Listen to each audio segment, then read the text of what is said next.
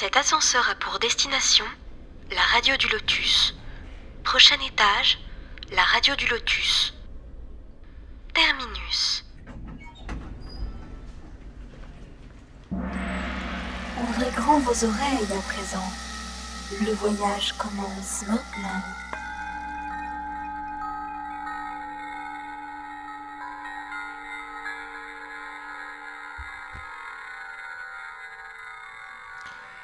Bonsoir à tous, bienvenue sur la radio du Lotus. Nous sommes le mardi 25 octobre.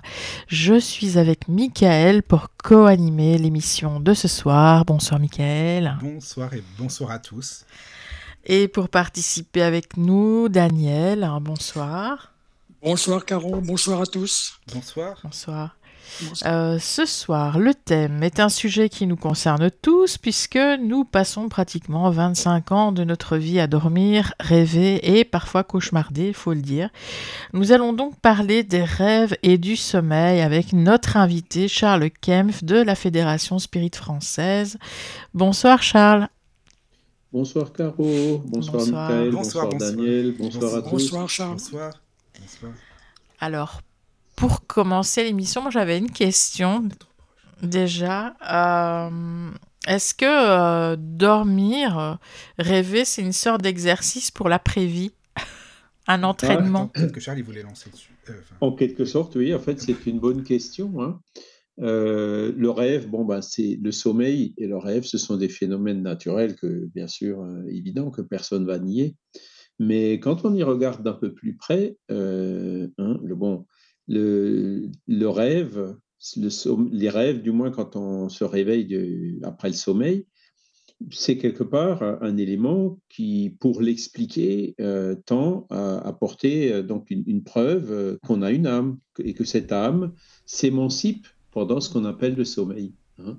Donc c'est un truc tout simple, hein, que tout le monde dort. La majorité, bon, il y en a qui rêvent pas beaucoup ou qui se rappellent pas beaucoup de leurs rêves. Il y en a d'autres qui s'en rappellent un peu plus. Je pense qu'on a tous. Euh, moi, je suis pas du genre à me rappeler beaucoup de mes rêves, mais quand je m'en rappelle, c'est rare, mais c'est assez marquant. Hein. Euh, donc, euh, après, ben, quand on analyse, quand on essaie de comprendre, ben, on se rend là encore une fois compte que la meilleure explication pour les rêves, c'est encore ben, qu'on a un esprit et que cet esprit, que cette âme, comme dit Kardec, s'émancipe hein, pendant le sommeil. C'est-à-dire que ce qui se passe en fait, c'est que euh, bon, l'âme, elle est euh, à l'état de veille comme on est là en ce moment, elle est euh, enfermée, elle est prisonnière de quelque sorte dans le corps. Hein, et pendant le sommeil, hein, le corps se repose hein, et les liens qui, retiennent l'âme dans le corps, ben, ils se relâchent un peu. Parce que le corps qu'il est dans le sommeil, donc c'est voilà, il n'a pas besoin de l'âme, et donc l'âme, elle en profite pour se libérer et puis pour euh, aller euh, parcourir l'espace, comme on dit. Hein, voilà. Et, et en fait, euh, pendant le sommeil, notre âme euh, se libère et puis elle va quelque part un peu où elle veut. Hein. Elle peut rentrer en contact plus direct avec les autres esprits. Euh, et donc, euh, voilà ce qu'est ce, ce qu en fait l'interprétation spirit de ce qui se passe pendant le sommeil. D'accord. Et le fait que donc ce, enfin, cette âme euh, parte pendant le sommeil, euh, enfin en voyage, on va dire, euh, ça, ça arrive dans toutes les phases du sommeil ou bien juste une ou sommeil Alors, profond, etc. Je, oui, ça arrive dans toutes les phases du sommeil. D'ailleurs, même quand on est dans un assoupi, dans un demi-sommeil, hein, quand on fait une Ouais. petite sieste, Ouais. Eh ben, elle en profite, elle, elle s'en va. Quoi. Et c'est souvent, d'ailleurs, quand on fait des petites siestes, c'est là où on se C'est rappelle. c'est hein. ce que j'allais dire, oui. La, effectivement. la, la, la sieste de 10-15 minutes, hein, c'est voilà. Eh ben, ça lui suffit déjà pour euh, se libérer. Donc dès qu'on ferme les yeux, c'est c'est enfin, c'est instantané pratiquement? Alors, non, Quand pas on dès qu'on ferme les yeux, dès qu'on s'assoupit. Oui, hein, oui, voilà. Oui, Oui, oui, c'est ce que je voulais dire. Oui, Voilà. oui, c'est vrai. C'est vraiment marrant ça. Alors, vraiment, Hein, c'est- Oui, certains a- assoupissements, hein, parce que voilà. Faut, faut qu'il y ait quand même un, un assoupissement, un léger endormissement, comme on dit, une, une, une- oui, une sieste. Hein. Voilà, Mhm. Ça suffit. oui. D'accord. Alors Ouais. après, on peut dire, bah, comment est-ce qu'on peut juger du fait euh, que, l'esprit se libère pendant le sommeil? Eh ben, c'est justement ça. C'est euh, les rêves hein, qui, des fois, euh, comme je disais tout à l'heure, sont forts, sont même très forts. hein. Et, et donc, comment dire, il y a des rêves prémonitoires, il y a des rêves où on a vraiment l'impression d'avoir rencontré des parents, des amis, hein, parfois vivants, parfois euh, qui sont aussi incarnés comme nous, parfois défunts. hein. Et donc, euh, ben voilà, alors les, matérialistes vont dire oui, mais ça c'est l'imagination de notre cerveau. Donc effectivement, ça peut être une explication pour certains rêves, hein, quand on a par exemple des, très très fortes préoccupations pendant euh, de, la journée ou dans notre état de veille. Euh, effectivement, ils peuvent aussi influencer, hein, puisque c'est une préoccupation de notre esprit, hein, qui quelque part euh, peut le poursuivre en, quelque sorte. L'esprit peut y rester attaché même pendant ce qu'on appelle le sommeil. hein. Donc, euh, il peut effectivement y avoir des, rêves qui, sont, qui correspondent aux préoccupations qu'on a, ou par exemple quand on a vu un film d'horreur, euh, on peut faire un cauchemar, surtout les enfants. hein. Ben voilà, c'est ça. Oui, oui, oui, c'est vrai. Il y a ce genre de phénomène qui peut se produire. Et puis parfois aussi, les rêves, ben, c'est des des- c'est peut effectivement être des pures projections euh, de, de notre esprit. hein. Mais ensuite, euh, bon, les- il y a d'autres rêves où c'est absolument pas le cas. Les rêves prémonitoires, bon, il y a quelque chose en plus. hein. Les rêves euh, où, tiens, j'ai rêvé de toi, et puis l'autre, elle a rêvé de l'autre personne de, de laquelle on a rêvé a aussi rêvé de nous au même moment. Il y a des phénomènes de synchronicité, ça devient un petit peu plus difficile à expliquer euh, uniquement par l'imagination ou la coïncidence. hein. Donc les rêves, le sommeil, effectivement, fait partie euh, de- de- des phénomènes de l'émancipation de l'âme qui participent hein, à, ce- à cette, à cette convergence de preuves euh, du fait qu'on a une âme qui est indépendante du corps. Oui. Là où je pourrais revenir, peut-être, c'est que tu parlais d'assoupissement. Moi, ce qui m'arrive euh, de temps en temps, euh, oui, euh, lorsque j'habitais encore dans l'ancienne maison, il y avait des terrasses. Alors, j'écoutais souvent des, des bouquins sur la terrasse, comme ça, des bouquins audio, et donc je m'assoupissais. Et d'un seul coup, donc j'étais sur un, dans un relax, et je sentais mon relax monter. Euh, un genre de, lévitation, je peux dire, pas, très, pas très haut d'ailleurs, hein, parce que j'avais en tête euh, à peu près les murs pas loin. euh, Il y avait le toit était, comment dirais-je, à 45 degrés, donc il y avait la pente du toit qui était pas loin, etc. Donc, alors, je l'évite, j'avance. hein, et par contre, j'arrivais un petit peu à contrôler. Je demandais, par exemple, d'aller en arrière, et ce- ce- je reculais tout doucement et ça partait en arrière, euh, etc. À, à un moment donné, euh, ça fait comme si j'avais froid, très très froid, je tremble, quoi. Tout, tout tremble, hein, le fauteuil, euh, moi dedans aussi. Et, et ça, c'était un, un peu récurrent quand, quand je m'assoupissais en terrasse comme ça, tu vois. Donc, Mhm. il y a cet aspect de aussi, est-ce que, que que l'on contrôle son rêve ou pas? J'étais pas euh, simple euh, spectateur, tu vois. J'étais un petit, comme si j'étais acteur en quelque sorte. Oui. Tu vois, c'est là qu'il faudrait arriver aussi à définir, tu vois. Oui, oui, bah, bah, tout à fait. C'est-à-dire, Mhm. là, ce que tu dis, c'est euh, une notion qui est proche de celle du rêve, c'est les expériences hors du corps. Out of body experience en anglais, hein, c'est OBE. hein. Mhm. Et donc, euh, effectivement, euh, une fois que ton esprit il est libéré du corps, et, donc tu, tu as cette sensation de sortir du corps, de voir ton corps hein, assoupi sur le relax, hein, euh, et, et ça, effectivement, tu peux t'en rappeler. hein. Et donc, euh, ben, l'esprit, après, ben, quand tu veux monter, tu montes. Quand tu veux aller à droite, tu vas à droite. Quand tu veux aller sur la planète Jupiter, ben, tu vas sur la planète Jupiter. Enfin bon, j'exagère un peu, mais Oui, oui, effectivement, l'esprit va où il veut. Enfin, pas, pas tout à fait, mais presque. Oui. L'esprit élevé va où il veut. Hein, L'esprit moins élevé, il est parfois attiré par des choses malgré lui. Voilà, donc c'est une de mes expériences. D'autres, bon, on, verra, on citera peut-être plus tard, lorsque ça sera propice à- selon tes, tes explications, tu vois. Quand, Mhm. euh, voilà. Tout à fait. Et donc, c'est c'est pour ça que le rêve, en fait, il fait partie, euh, dans dans le livre des esprits, hein, c'est le chapitre 8, qui parle des phénomènes d'émancipation de l'âme. hein. Et donc, dans ce chapitre, ben, on voit ben, le sommeil et les rêves, c'est ce, qu'on va, c'est ce dont on va parler aujourd'hui. Mais après, il y a tous les phénomènes qui sont liés. Hein. C'est par exemple les visites euh, entre personnes vivantes oui, pendant voilà. le rêve. Hein. C'est ça. Après, il y a la télépathie, hein, donc, Oui, oui, oui. euh, la transmission de pensée, qui, qui l'âme se- s'émancipe et l'autre aussi, et donc arrive à communiquer directement par la pensée, Ça, même si c'est pas tout à fait le sommeil, quoi.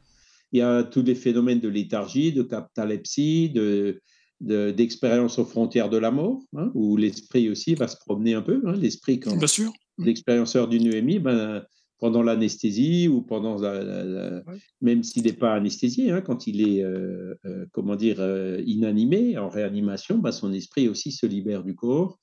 Il y a le somnambulisme hein, ou les, les phénomènes d'extase, euh, voilà. Donc tous tous ces phénomènes en fait font partie euh, de l'émancipation de l'âme, mais évidemment on va pas, on peut pas, on va pas tous les traiter aujourd'hui. Le plus simple, le plus élémentaire, celui que tout le monde connaît, hein, c'est euh, celui du, du sujet d'aujourd'hui, c'est le sommeil et les rêves. Donc, le- le- les expériences hors du corps font partie aussi de ces, euh, ces phénomènes d'émancipation de l'âme.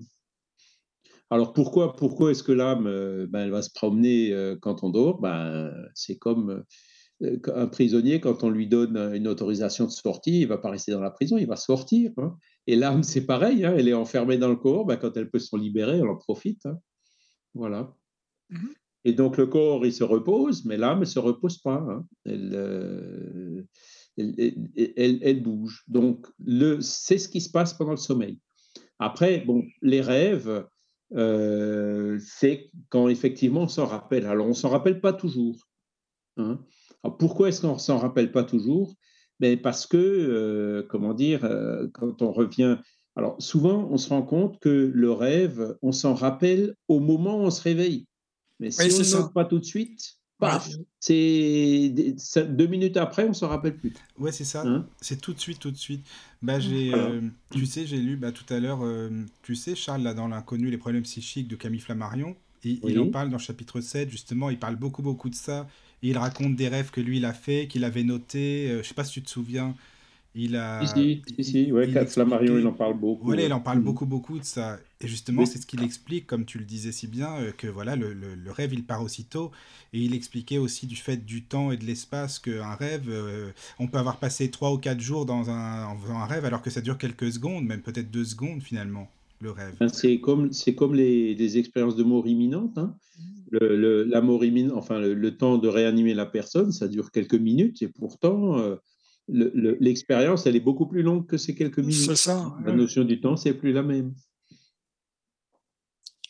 Et puis, Mais et le, puis, fait voile, de se le- réveiller, oui, pardon, excuse-moi. c'est le voile de la matière, en fait, qui nous, qui, quand il retombe, hein, au moment où on se réveille, où l'âme, elle revient de nouveau euh, en- en- dans la cage, hein, enfin, dans le corps, dans son corps, euh, c'est là où, euh, effectivement, ce voile de la matière agit et, euh, bon, ben, voilà, soit on ne se rappelle plus, soit, voilà, si on s'en rappelait juste au moment du réveil, ben, d'un coup, après, on oublie. hein.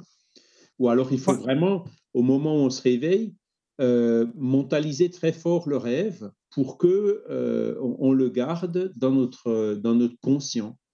Parce que Ouais. sinon, bon, euh, tout- toutes ces expériences de, de l'esprit, on les gardera quand même dans notre inconscient. hein. Mais on n'en aura pas conscience à l'état de veille.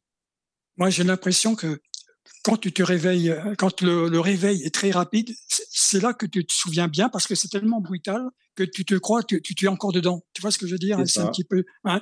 Donc, euh, et c'est là bien souvent que je me souviens bien. euh, des fois, bon, si c'est un bon rêve, c'est là, c'est oh, c'est dommage quoi, de ne pas être resté dans le rêve. quoi. Donc, euh, Alors après, dans les rêves, souvent, bah, ça arrive, on ne se reconnaît pas complètement. hein, parce que c'est vrai.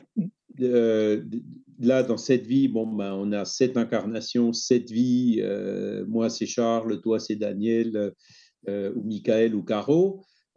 Mais quand l'esprit se libère, hein, il peut avoir une vision beaucoup plus large des vies passées tout. Donc, d'un autre pays, d'une autre langue. et c'est ça qui est un petit peu compliqué, justement, dans, dans l'interprétation de, de ces souvenirs, parce que il y a parfois des choses qui viennent et qui ne sont pas forcément liées à cette vie. Hein, on a rencontré des gens, mais ce n'est pas forcément des gens qu'on a connus dans cette vie. C'est des Mhm. esprits qu'on avait connus dans d'autres vies. Et c'est ça qui fait que des fois les rêves sont bizarres, euh, euh, qu'ils n'ont aucune vraisemblance, hein, mais euh, ça peut être un souvenir de, de, lieux, de choses ou de personnes qu'on a vues dans une autre existence ou un autre moment. Hein. Mmh et ou même des, personnes, des personnes vivantes qui habitent dans d'autres pays, par exemple, et qu'on ne connaît pas dans cette vie-là aussi. Ouais, ou qui sont même des incarnés, qui sont même, soit à l'état d'esprit, soit incarnés qu'on n'a jamais connus dans cette vie. Oui, c'est ça. Et parfois, moi, j'ai déjà fait euh, des rêves et ça se concrétisait le lendemain, exactement euh, de la même façon. Alors effectivement, donc l'esprit euh, dans son état d'émancipation, donc il a cette connaissance des vies passées, mais il peut aussi avoir, comment dire, une, vision un peu plus claire sur les choses de l'avenir. Tu vois? Hein, et... C'est vraiment au moment où où on est dans... Par exemple, j'avais rêvé que je passais un examen et que je devais tirer euh, euh, une question au hasard. Et euh, j'avais la scène, mais vraiment nette dans mon rêve. Et puis le lendemain, je, vis exactement la même chose. Bah, alors je me dis, bah, parce que dans mon rêve, j'avais tiré la bonne réponse, enfin la bonne question, celle qu'il fallait. Et vraiment, quand ça s'est reproduit, c'était vraiment, mais à la seconde près, c'était les mêmes choses. Et alors, quand ça se produit, je me dis, il faut pas que je bouge parce que sinon, ça va pas se passer comme dans mon rêve, en fait. C'est comme si, euh, si, on, si on faisait un geste différent ou ben, tout, allait partir, enfin, tout allait se dissiper, tout allait partir. C'est un peu bizarre. Enfin, c'est ça, ouais, c'est le, rêve prémonitoire. Oui, ça peut arriver. Et après, ben, les rêves prémonitoires peuvent expliquer les sentiments de déjà vu. Ah oui, aussi. Mhm. Hein, c'est parce qu'on on, l'avait rêvé avant. Ça peut être une explication, hein, mais le déjà vu peut avoir d'autres explications. Hein. ça peut être une réminiscence d'une vie passée, ça peut être, euh, comment dire, euh, quelque chose de similaire qu'on a vécu dans cette vie et qu'on ne se rappelle pas forcément. Euh, le, le, déjà vu peut avoir plusieurs explications, mais une d'elles, c'est justement le rêve. Oui. Alors c'est marrant quand tu parles de rêve d'examen et de rêve prémonitoire. Euh, j'ai eu, c'est, donc j'ai dit, je me rappelle pas souvent des rêves, mais euh, un rêve, pour mieux dire plusieurs rêves dont je me rappelle vraiment très très bien, dont je me suis rappelé très très bien, c'est que ben, quand j'étais au lycée, hein, seconde, première, terminale, j'ai dû rêver au moins dix fois, mais de façon très claire, en gardant un souvenir très net, que j'allais avoir la meilleure note au bac. C'est bizarre comme rêve, hein.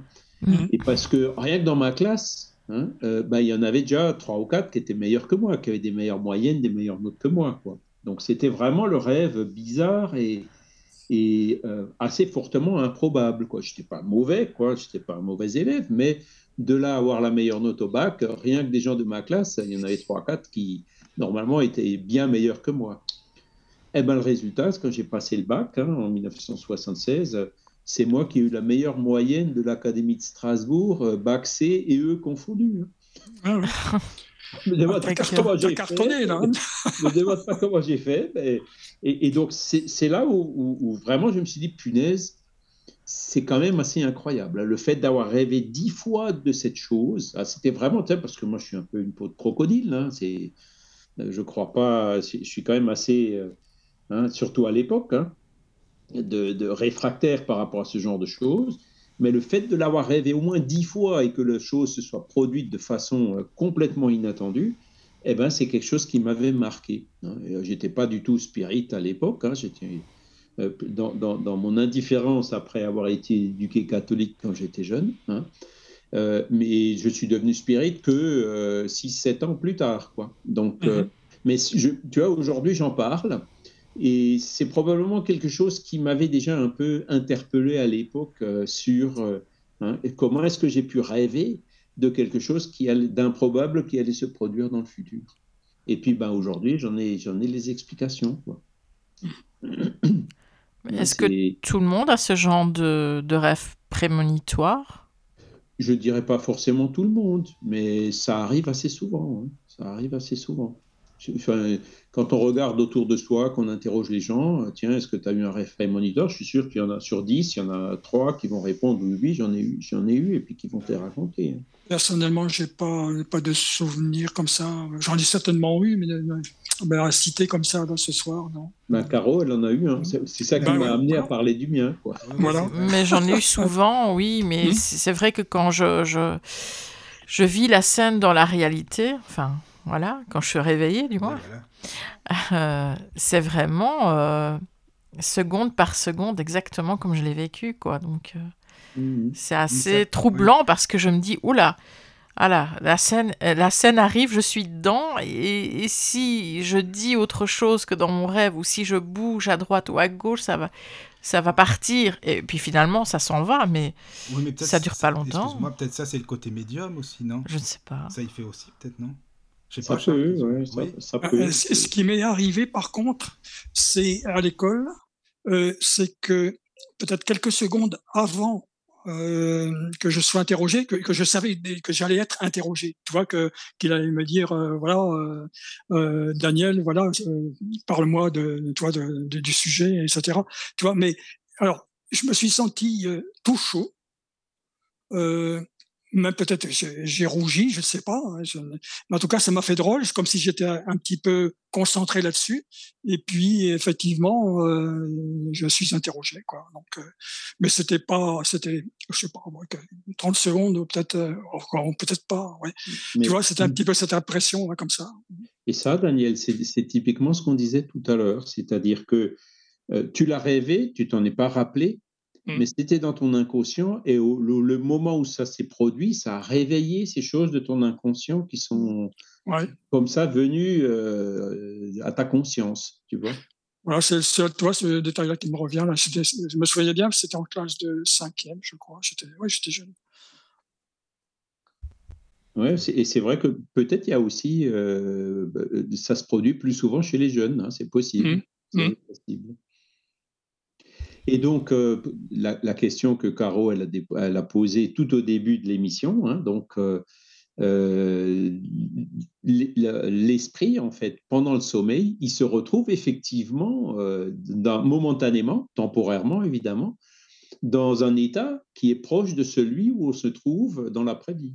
Et donc, c'est tout à fait la, bonne question. Hein, de, ben, c'est un petit peu quelque part un avant-goût de l'après-vie. Mmh. Alors, donc, euh, après, euh, on va où hein?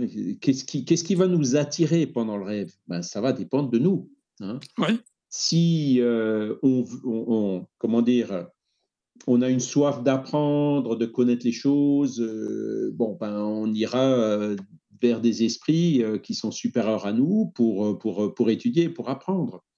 Si par contre on est nostalgique du bistrot ou, ou, du Lido ou de je ne sais quoi, euh, ben, pendant le rêve, euh, peut-être qu'on ira euh, au bistrot ou au Lido, tu vois.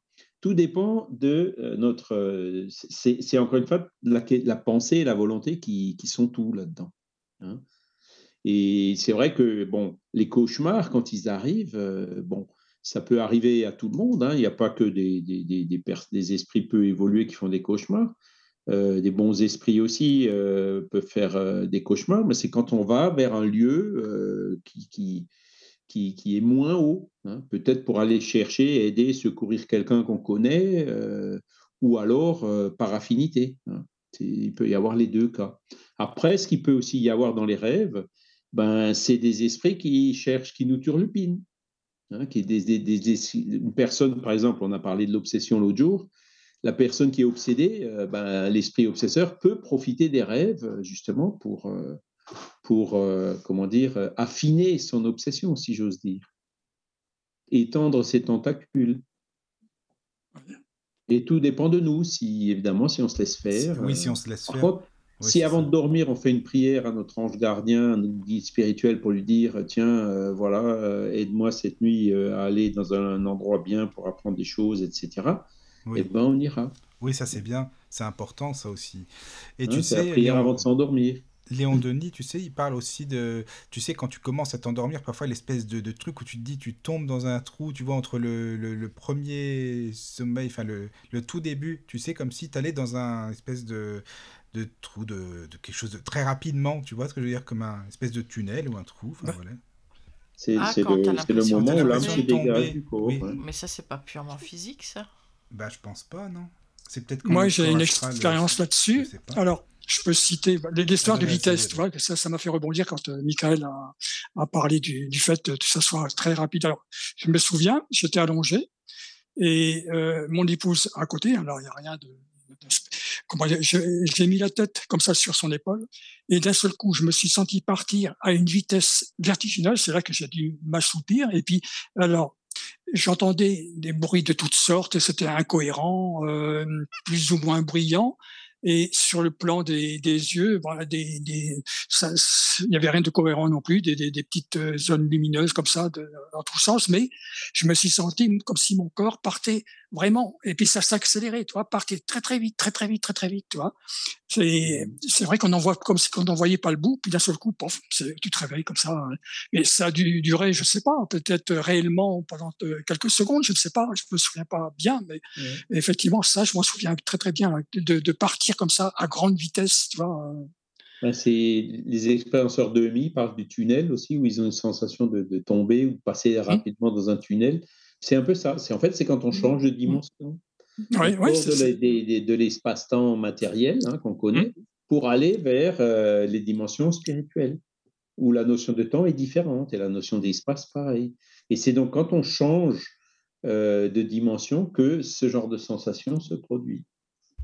Oui, ça, je m'en souviens qu'une seule fois. Mais par contre, c'était tellement rapide que vraiment, ça, je me demandais où j'allais arriver, tu vois. Alors, j'étais pas, je peux pas dire que j'étais inquiet parce que ça, j'essaie toujours, tu vois, euh, sur le plan mental, de, de, me souvenir l'état dans lequel je suis, etc. Tu vois, ça, j'analyse toujours en, général.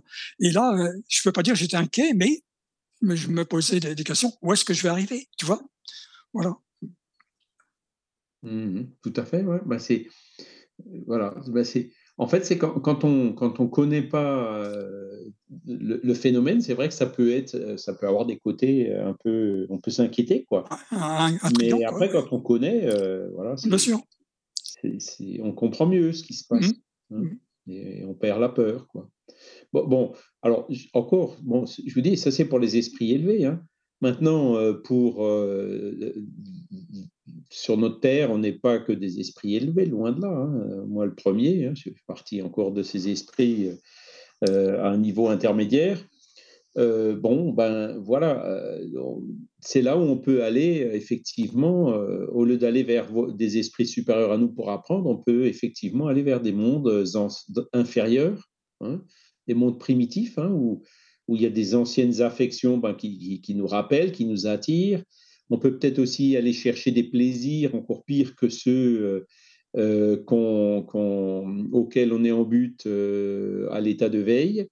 il peut se passer plein de choses comme ça pendant le rêve. Hein. donc, il ne faut pas toujours croire que ça va toujours dans, le sens du bien. Et c'est pour ça que ben, on, revient, on en revient toujours encore à ce même, à ce, même besoin, à cette même nécessité de, travailler à notre avancement et puis d'essayer de, de se défaire de ces idées euh, euh, mauvaises, hein, parce que autant euh, ben, quand on pense au bien, quand on veut faire le bien, pratiquer la charité, on rentre dans un cercle bénéfique, autant ben, quand on tourne en rond dans le mal hein, ou dans, un vice quelconque, hein, ça peut être l'alcool, ça peut être le tabac, ça peut être la pornographie, ça peut être plein de choses, c'est l'inverse, quoi. On rentre, on est dans un cercle vicieux. Et le sommeil, en fait, quand notre esprit est libéré, en fait, ça, ça l'alimente, hein, puisqu'ils se sent attiré vers, euh, vers ces choses euh, qui, qui, comment dire, qui l'attirent euh, à l'état de veille.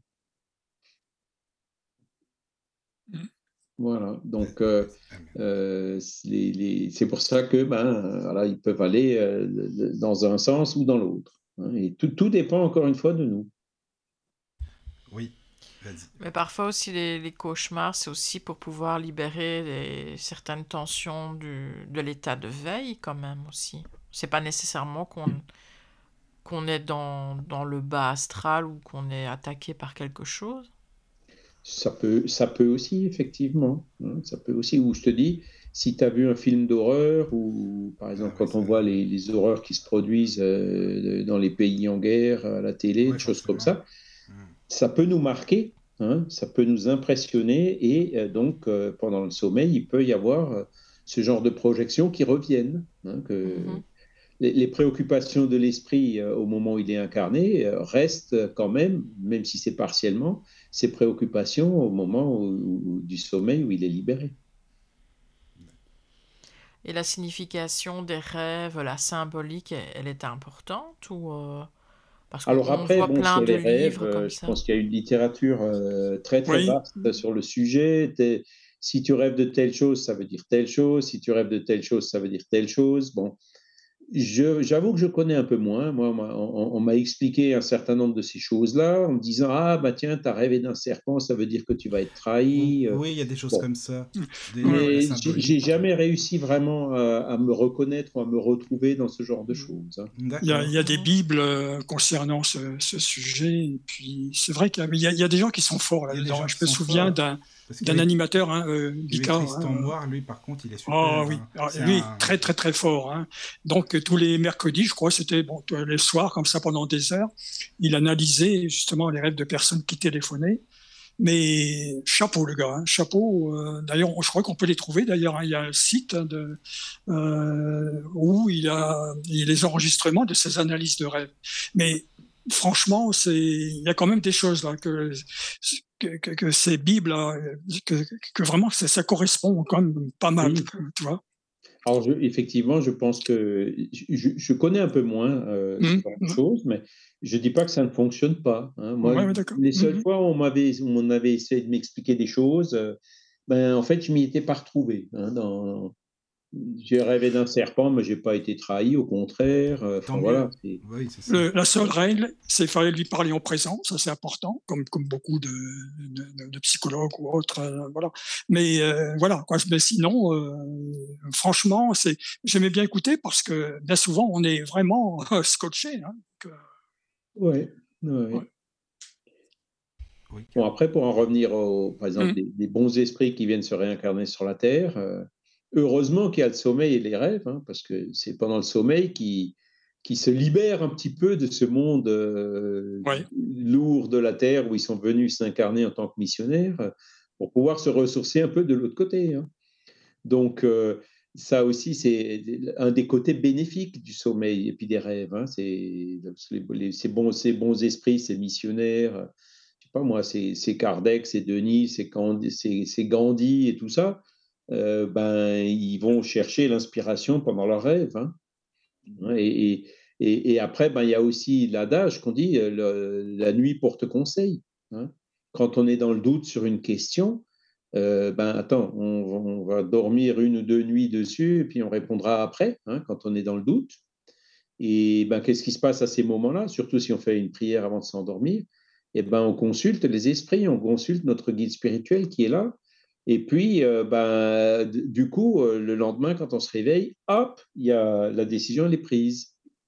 Hein. et c'est, une attitude qui est assez sage et prudente. Hein. J'ai connu une personne qui, par exemple, euh, était diabétique et qui était tombée enceinte. Et donc, évidemment, les médecins disent, bon, il y a quand même un danger assez sérieux d'hémorragie, etc. Donc, il, vaut, il vaut mieux avorter. Et puis c'était dur pour la personne parce qu'elle ne voulait pas, elle voulait vraiment avoir l'enfant et tout. Et puis euh, au bout de deux ou trois jours, euh, le matin, elle s'est réveillée, non, non, euh, j'avorte pas, je prends le risque. Et puis ça s'est très très bien passé. Quoi. Son enfant, mmh. je l'avais connu déjà grand et tout. oui, elle avait, il avait vraiment, ça s'était super bien passé. Quoi. Ah et ça, c'est la décision, elle l'a prise après quelques nuits, enfin une ou deux nuits de conseil. D'accord. Oui, donc c'était pas pour rien, voilà, c'est ça. Elle a été bien, bien conseillée. Quoi. Voilà. J'avais une question par rapport, par exemple, euh, par rapport aux gens qui prennent des, des, somnifères ou ce genre de, de médicaments. Ça, ça perturbe, je veux dire, euh, euh, comment dire, je ne veux pas dire le voyage dans l'astral, mais enfin oui, ça peut être comme ça. ça il y a une influence quelconque, voilà. Ben, le somnifère, en fait, ça, les, les, pour les personnes qui souffrent d'insomnie, évidemment, euh, ben, ils restent à l'état de veille. Euh, c'est pareil, je connais des gens comme ça. C'est difficile parce que justement, leur esprit ne peut pas se libérer. Eh Donc, la personne qui souffre d'insomnie, bon, il euh, faut, faut, essayer de chercher les causes, mais le fait de prendre un somnifère, ça va au contraire l'aider euh, à dormir. Ça va aider son esprit, à, déjà le corps à se reposer. Ça, c'est le premier effet euh, important et indispensable. Et le deuxième effet, c'est que ça va aider aussi son esprit à se, à se libérer, à se ressourcer un peu. Mmh. Maintenant, le, somnifère, alors c'est là où je connais un peu moins, il faudrait consulter les médecins. Euh, bon, ça, il peut aussi, quelque part, est-ce qu'on a tendance à plus rêver ou moins rêver quand on est sous somnifère? Moi, je dirais que le somnifère euh, fait peut-être de sorte que euh, ben, si, son effet perdure un petit peu au moment du réveil, quelque part, quoi, ça peut peut-être euh, plutôt voilà, avoir tendance à, moins se rappeler des rêves. Oui, c'est ça. Mais d'un autre côté, comme le sommeil est un peu plus profond, voilà, ça, joue un peu dans les deux sens. Alors, je pense que c'est selon l'individu que ça varie. Bah, c'est surtout le fait de ne pas s'en souvenir, je pense, puisqu'on au réveil, on est quand même euh, toujours un peu groggy, quoi. Voilà, c'est ça. Si on est groggy au réveil, c'est même si on s'en souvient, euh, on est groggy, donc on note pas, et puis après, on s'en souvient plus, quoi. C'est ça. Hein. Et par contre, il y a quand même des, des rêves qui euh, qu'on a pu faire quand on était enfant ou ado ou jeune adulte et, et qu'on s'en souvient encore maintenant. Oui, ça c'est. Et pourtant, ce sont des rêves qui peuvent être banals, c'est pas forcément des cauchemars, donc c'est un peu troublant, quoi. Ben, alors ça, c'est parce que ça doit correspondre quand même à, même si, si ça paraît banal, ça doit peut-être correspondre à une préoccupation de l'esprit. Là, je suis d'accord avec toi. Euh, c'est mon cas, hein, d'ailleurs. Je me souviens bien des deux scènes comme ça, familiales, etc. C'est vrai que qu'ils sont toujours présents. Hein. Je vois, je distingue encore les meubles, la façon d'évoluer, tu vois, dans, la pièce ou autre, des, détails, hein, beaucoup de détails, tu vois. Alors ça, bon, c'est l'histoire de la mémoire aussi. Alors, mais c'est vrai que c'est marrant. Hein, depuis le, les décennies passées comme ça, c'est pourquoi? Pourquoi on se rappelle? Moi, le rêve mmh prémonitoire que j'ai cité, c'était marquant, donc euh, c'est pour ça que je m'en rappelle. Bien sûr. Après, bon, euh, moi, ce qui m'arrive souvent dans les rêves, c'est de me sentir volité. Cette impression de, de pouvoir monter, descendre, accélérer, tourner. Mmh, mmh. Ah oui, ça m'arrive. Pouvoir me déplacer comme je veux. Oui, c'est ça. Hein? c'est ça. Donc c'est là où je voulais aborder aussi un peu cette histoire-là, puisque ça m'est arrivé aussi hein, de voler comme, comme un oiseau. Quoi. Oui, c'est ça. Euh, même, mieux qu'un oiseau. Oui, oui, oui. Et ben c'est comme ça que les esprits se déplacent. Et, effectivement, ça marque, et donc on en garde le souvenir. Ah oui, oui. Ah, moi, je, me, je me sens encore, toi, les bras à chaque côté, et puis ressentir cette fatigue, tu vois. Euh, et puis, euh, sur le plan mental, ouais, un petit peu de solitude comme ça aussi. Euh, tu vois, survoler de la verdure, ça, c'est clair. Hein. Ça, je m'en souviens encore bien. Et puis mais les bras qui bougent, euh, la, cette sensation d'un petit peu de solitude. Et puis voilà quoi. Donc euh, euh essayer d'aller plus haut, mais bon, à force de la fatigue ressentie, ben, ça voulait plus à un moment donné. et voilà quoi. Euh mmh Ou ben, quand on se rapproche du réveil, hein, du coup, on, atterrit, mmh. on, se repose, on, on, se, on atterrit quoi. Ouais. On atterrit dans notre espace-temps. Mmh mais c'est vrai c'est surprenant ça. Voilà, il y, a des rêves absurdes hein, qui, qui, vraiment sans queue ni tête. Euh, oui, ça aussi. Et, donc ces rêves-là, c'est euh, ben, quand, quand, on est troublé. Hein, c'est il y a un trouble quand même. Hein, euh, si, si, si, tu, si, tu, fais, par exemple, après une longue nuit de sommeil, tu te réveilles, tu regardes autour de toi, tiens, mais je suis où hein? ouais.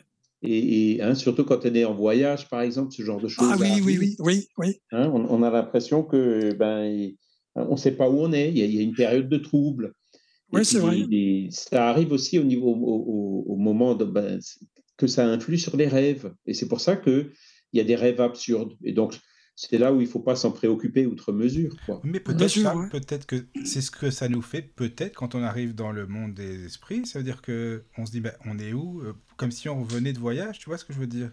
Oui, oui, oui. peut-être ça peut, ça peut y ressembler, peut-être. Hein. Mmh tout à fait. Ou, quand tu dors dans un endroit différent de celui où tu dors d'habitude. Oui, c'est ça. Ouais, c'est ça. Oui, moi, ça, ça, ça me fait ça, oui. Faut qu'on se, hein, puis c'est ce trouble, en fait, on en a parlé euh, quand on a dit qu'est-ce qui se passe après la mort. Hein, il y a une période de trouble qui est plus ou moins longue.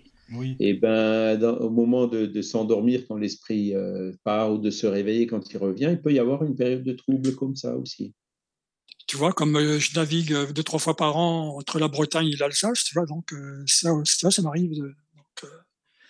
Mmh voilà. Après, bon, ben, il y a les, comment dire,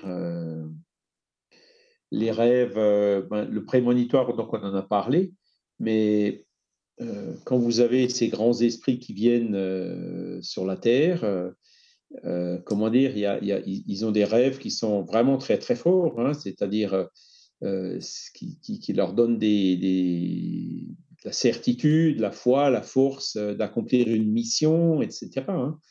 Et donc là, ben, c'est c'est des, niveaux de rêve qui sont beaucoup, beaucoup plus forts. Et d'ailleurs, ce qui est intéressant, c'est de dire, par exemple, euh, bon, quand on regarde les musulmans, parce que les musulmans pratiquent la médiumnité, ben, ils n'utilisent pas le mot médiumnité, mais ils utilisent le mot rêve. Et quand on regarde dans, dans, les évangiles, par exemple, hein, j'ai songé, j'ai songé, hein, j'ai rêvé. Mmh, mmh. Et en fait, euh, donc ils utilisent le mot rêve pour une vision médiumnique.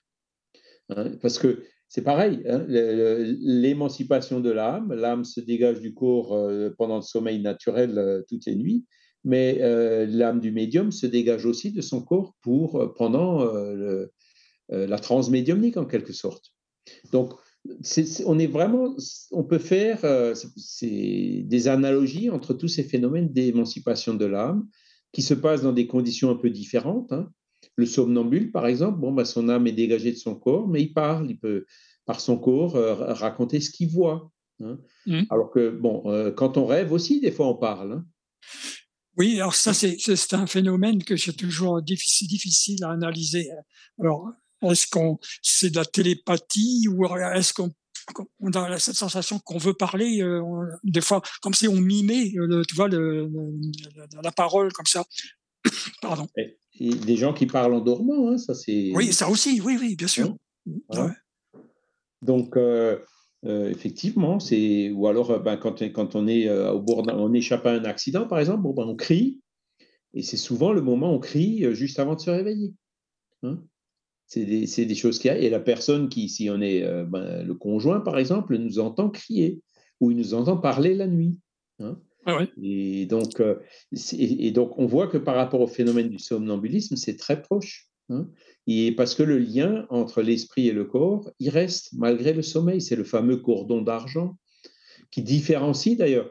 Les esprits, quand ils se rencontrent, euh, les esprits incarnés voient tout de suite euh, quand un esprit qui arrive, il est incarné ou pas. Hein. c'est parce qu'il a le cordon, un cordon que, que, que les esprits arrivent à voir, qui le relie encore à son corps physique.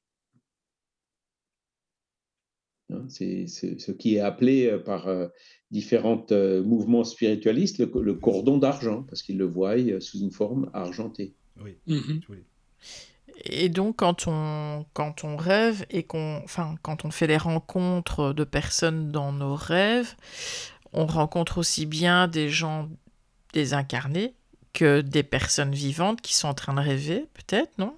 C'est ça, une autre ah personne qui dort au même moment. Ou ah alors, on peut, si c'est une personne qui dort pas, euh, nous on dort, on peut aller euh, voir cette personne, mais elle dormira pas. Donc euh, elle nous verra pas, elle nous entendra pas, ce sera pas le même niveau de communication. Mais on peut aller la voir. Hein. oui. En disant ah tiens, hier je t'ai vu faire telle chose. Effectivement, ah hier j'ai fait telle chose. Et, donc si cette personne est médium, ne dormait pas. Hein. Ben, donc, si la personne qu'on va voir est médium, elle peut ressentir une présence ou pas? Elle peut, oui. Elle peut. Elle peut. Oui, oui, tout à fait. Ah oui, donc. Et, et, puis, ça peut même aller, par exemple, euh, euh, Kardec, dans la revue Spirit, euh, il, a cité des cas de personnes vivantes hein, qui dormaient, ils ont évoqué l'esprit, et puis c'est qui est venu se communiquer à un médium. Ah par exemple, c'était la la famille Hindermühle qui habitait à Berne, hein, c'est le cas qui cite, euh, ben, ils l'ont évoqué à Paris, et puis la fille, qui, pendant qu'elle dormait à Berne, elle est venue se communiquer à Paris, où il y avait son frère qui était en visite. Donc, un esprit, pendant le rêve, il peut se communiquer par voie médiumnique ailleurs. Mhm. Et le médium ressent la même, les mêmes effets, enfin, les mêmes sensations? Ça dépend. pour lui, il ne pourra pas forcément faire la différence. c'est l'esprit qui lui dira qu'il est incarné. Ou nous, on a déjà eu, par exemple, une personne qui est dans le coma. Donc, c'est pas forcément pas vraiment du sommeil, mais bon, c'est pareil, hein, une personne qui est dans le coma, ben, l'esprit, ben, il, se, il se libère. Hein. Oui, oui. L'esprit, une personne qui est dans le coma qui s'était communiquée. D'accord. Moi, j'ai le, le cas d'un cousin qui, euh, qui était dans le coma pendant très longtemps. Euh, bah, il était marié donc avec ma cousine à la base. Et, euh, et, quand il s'est réveillé de son coma, il ne la reconnaissait pas et il tenait vraiment le discours qu'il était marié avec une Thaïlandaise ou vietnamienne, je ne sais plus. Enfin voilà, et il n'en démordait pas, hein, qu'il était, c'était pas elle sa femme et que. Ah, ça doit pas être évident pour elle. Hein, bah oui, mais pourtant il avait toute sa tête, quoi. Je veux dire, il y avait que cet élément-là que. Oui, oui qui, en Ah non, il n'en démordait pas. Oui, mais pour elle, ça devait pas être facile. Que sa vie, c'était pas ici en Belgique, que c'était là-bas. Et alors que de son vivant, je veux dire, il n'a jamais été mm. là-bas. Donc, euh, il décrivait des scènes et tout, mais il n'avait jamais été là-bas en vrai. oui, oui. Ben, l'esprit qui a été attiré pendant, le, euh, pendant qu'il était libre, il était plutôt attiré là-bas et puis il en a gardé le souvenir. Donc, soit pendant euh, le coma, soit euh, même lié à une existence précédente. Oui, ça a pu se réveiller là, quoi. Mmh. Mmh. Bah oui, oui. Surtout si tu as dit j'étais marié. Bah oui. Bon, sur, le plan, sur, le plan, du coma, c'est vrai que bon, vécu, il y avait une amie, euh, bon, elle, c'était suite à un accident, donc c'était une NDE, en fait. Hein. Et là, euh, elle est restée oh, pas tout à fait un mois hein, donc, dans le coma, mais elle rêvait comme elle était infirmière hein, de, de, à l'hôpital des, des, enfants malades de, de Lausanne, tu vois. Et euh, elle a rêvé que qu'elle faisait la ronde avec les enfants qui étaient disparus. C'est parce que bon, euh, malheureusement, il y avait des comme des enfants qui mouraient et puis donc euh, très jeunes. Et euh, elle s'était retrouvée à faire la ronde avec les enfants. Et puis à un moment donné, il y a une main qui l'a attirée. Et puis c'est là qu'elle est revenue après après sa, sa NDE quoi. Mais c'est fou ça. Hein. Donc elle reconnaissait très bien les enfants qui qui étaient décédés avant, etc. Donc c'est ça qui est intéressant, c'est qu'on arrive à faire les liens entre euh, tous ces différents phénomènes et on voit que euh, voilà, on peut trouver une explication à l'un, on peut trouver une explication à l'autre, on peut trouver une mmh. explication au troisième. Mais, mais la seule explication qui fonctionne pour tous les cas, c'est encore celle de qu'on a une âme indépendante du corps qui se libère euh, dans, ces états-là, hein, de sommeil, mmh. de NDE, ou de coma ou autre. Et là, et là, vraiment, cette explication, en fait, c'est à la fois la plus simple, Hein. Alors c'est sûr que pour le matérialiste, euh, ben, je ne la vois pas, je ne peux pas la photographier, la mesurer, la peser, donc j'y crois pas. Bah, oui. D'accord. Mais quand on y réfléchit, c'est quand même euh, bon. Il y a des la majorité de l'humanité en est déjà convaincue. Hein, plus de 50% mmh. des humains sont convaincus que la vie continue après la mort et donc ils ont une âme. Euh, et, donc, quand on part de ce principe-là, ben, on se rend compte qu'on arrive à expliquer plein de choses. Alors, expliquer, on, arrive à comprendre, disons, hein, parce que après, euh, oui, l'explication c'est autre chose. Hein. C'est parfois un peu plus complexe, mais on peut comprendre, effectivement, on peut apporter ben, une explication possible, c'est ça. Mais mm. après, pour en être sûr, c'est une autre paire de mots. Tout à fait. Euh, moi, j'ai une question par rapport à l'hypnose. C'est c'est assez similaire au sommeil ou bien... L'hypnose? Ah, Oui. Euh, alors non, pas tout à fait, parce que l'hypnose, c'est... Euh, donc, il y a une différence entre le somnambulisme et l'hypnose. L'hypnose, en fait, tu as un hypnotiseur qui te met dans un état euh, de suggestibilité, c'est-à-dire que tu, que tu te laisses influencer par l'hypnotiseur. L'hypnotiseur, il va dire que tu as chaud, ben, tu sentiras chaud, tu enlèveras le pull, tu vois. Euh, il te dira que tu as froid, ben, pareil, même s'il fait 30 degrés, tu mettras un manteau parce que tu auras. Et, donc, c'est plus par, euh, euh, comment dire, suggestion. C'est lui qui une suggestion à laquelle tu es réceptif. Ah oui, c'est ça. ça c'est donc l'hypnose. Maintenant, le, somnambulisme, non, le, le, alors, il peut y avoir effectivement un magnétiseur hein, qui, qui, peut te faire euh, tomber en état de somnambulisme. Il y a aussi le somnambulisme naturel, d'ailleurs, qui se produit mmh. pendant le sommeil. Hein, c'est un des aspects du sommeil. Ça m'est aussi arrivé quand j'étais jeune. Et là, là c'est ton esprit qui. Hein, euh, voilà, c'est, j'aurais peut-être une, une, phase peut-être particulière au, niveau du sommeil. Mais le somnambulisme, euh, comment dire, euh, provoqué, c'est ton esprit se dégage, il voit des choses et euh, ben, tu peux, il peut encore utiliser les cordes vocales pour décrire ce qu'il voit.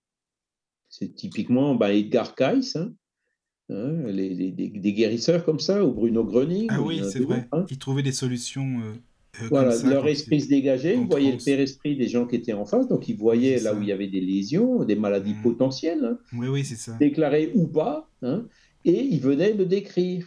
Et c'était leur esprit qui voyait, donc, euh, euh, avec la vue de l'esprit, donc l'esprit voit mieux que nous incarnés avec nos yeux physiques, hein, puisque nous, on ne voit pas le père-esprit de la personne qui est en face. On voit peut-être l'aura quand c'est euh, les saints ou des, esprits élevés comme Jésus, hein, les souvent les auréoles, hein, ça vient de là. Oui, c'est ça, ouais. Mais donc, le Edgar Cayce ou Bruno Gröning qui se mettent en état somnambule, c'est leur esprit qui voit. Donc, il a une vue qui est beaucoup plus précise que. Il faisait le, scanner en quelque sorte. C'est ça, c'est ça. Même plus que le scanner. plus, le scanner ne voit pas. Oui, mais, oui. Il ne voit pas le père-esprit.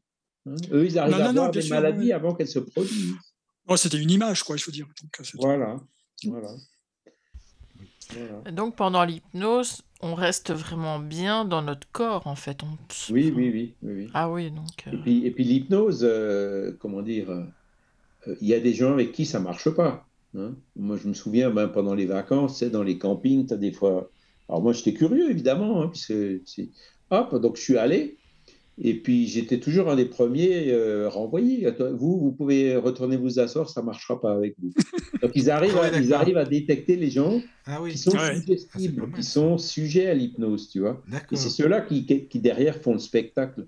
Et puis, c'est pareil, on a deux ou trois sur dix, pas plus. Hein. Mais là, j'aurais une petite question. Euh, j'aurais une petite question, justement à propos d'hypnose. Est-ce que ça passe toujours par l'aspect visuel? Est-ce que, parce que en tant que, comme Michael et moi, non, comment toi, euh, non voyant, est-ce qu'on peut quand même euh, nous hypnotiser par d'autres d'autres procédés que, que, la vue, par exemple? Je sais pas, tu vois. Est-ce ah. qu'on peut arriver à donc ça, ce serait intéressant effectivement à voir si une personne malvoyante ou aveugle peut être hypnotisée. Mmh.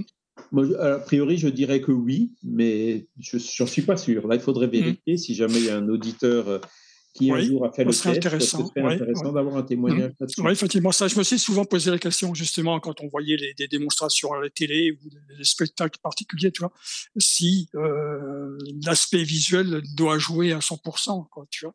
Je pense que ça dépend un peu de l'hypnotiseur aussi. Hein. Il y les techniques, les voilà, qui, euh, comment dire, qui ont des, des, mouvements comme ça au niveau des yeux et tout.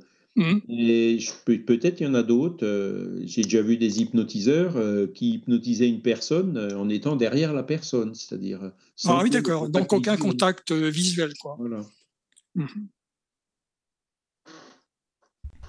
Par exemple, d'une manière auditive, est-ce qu'on peut si on peut peut-être certains bruits rentrer en transe, mais ça c'est encore autre chose. Donc, euh.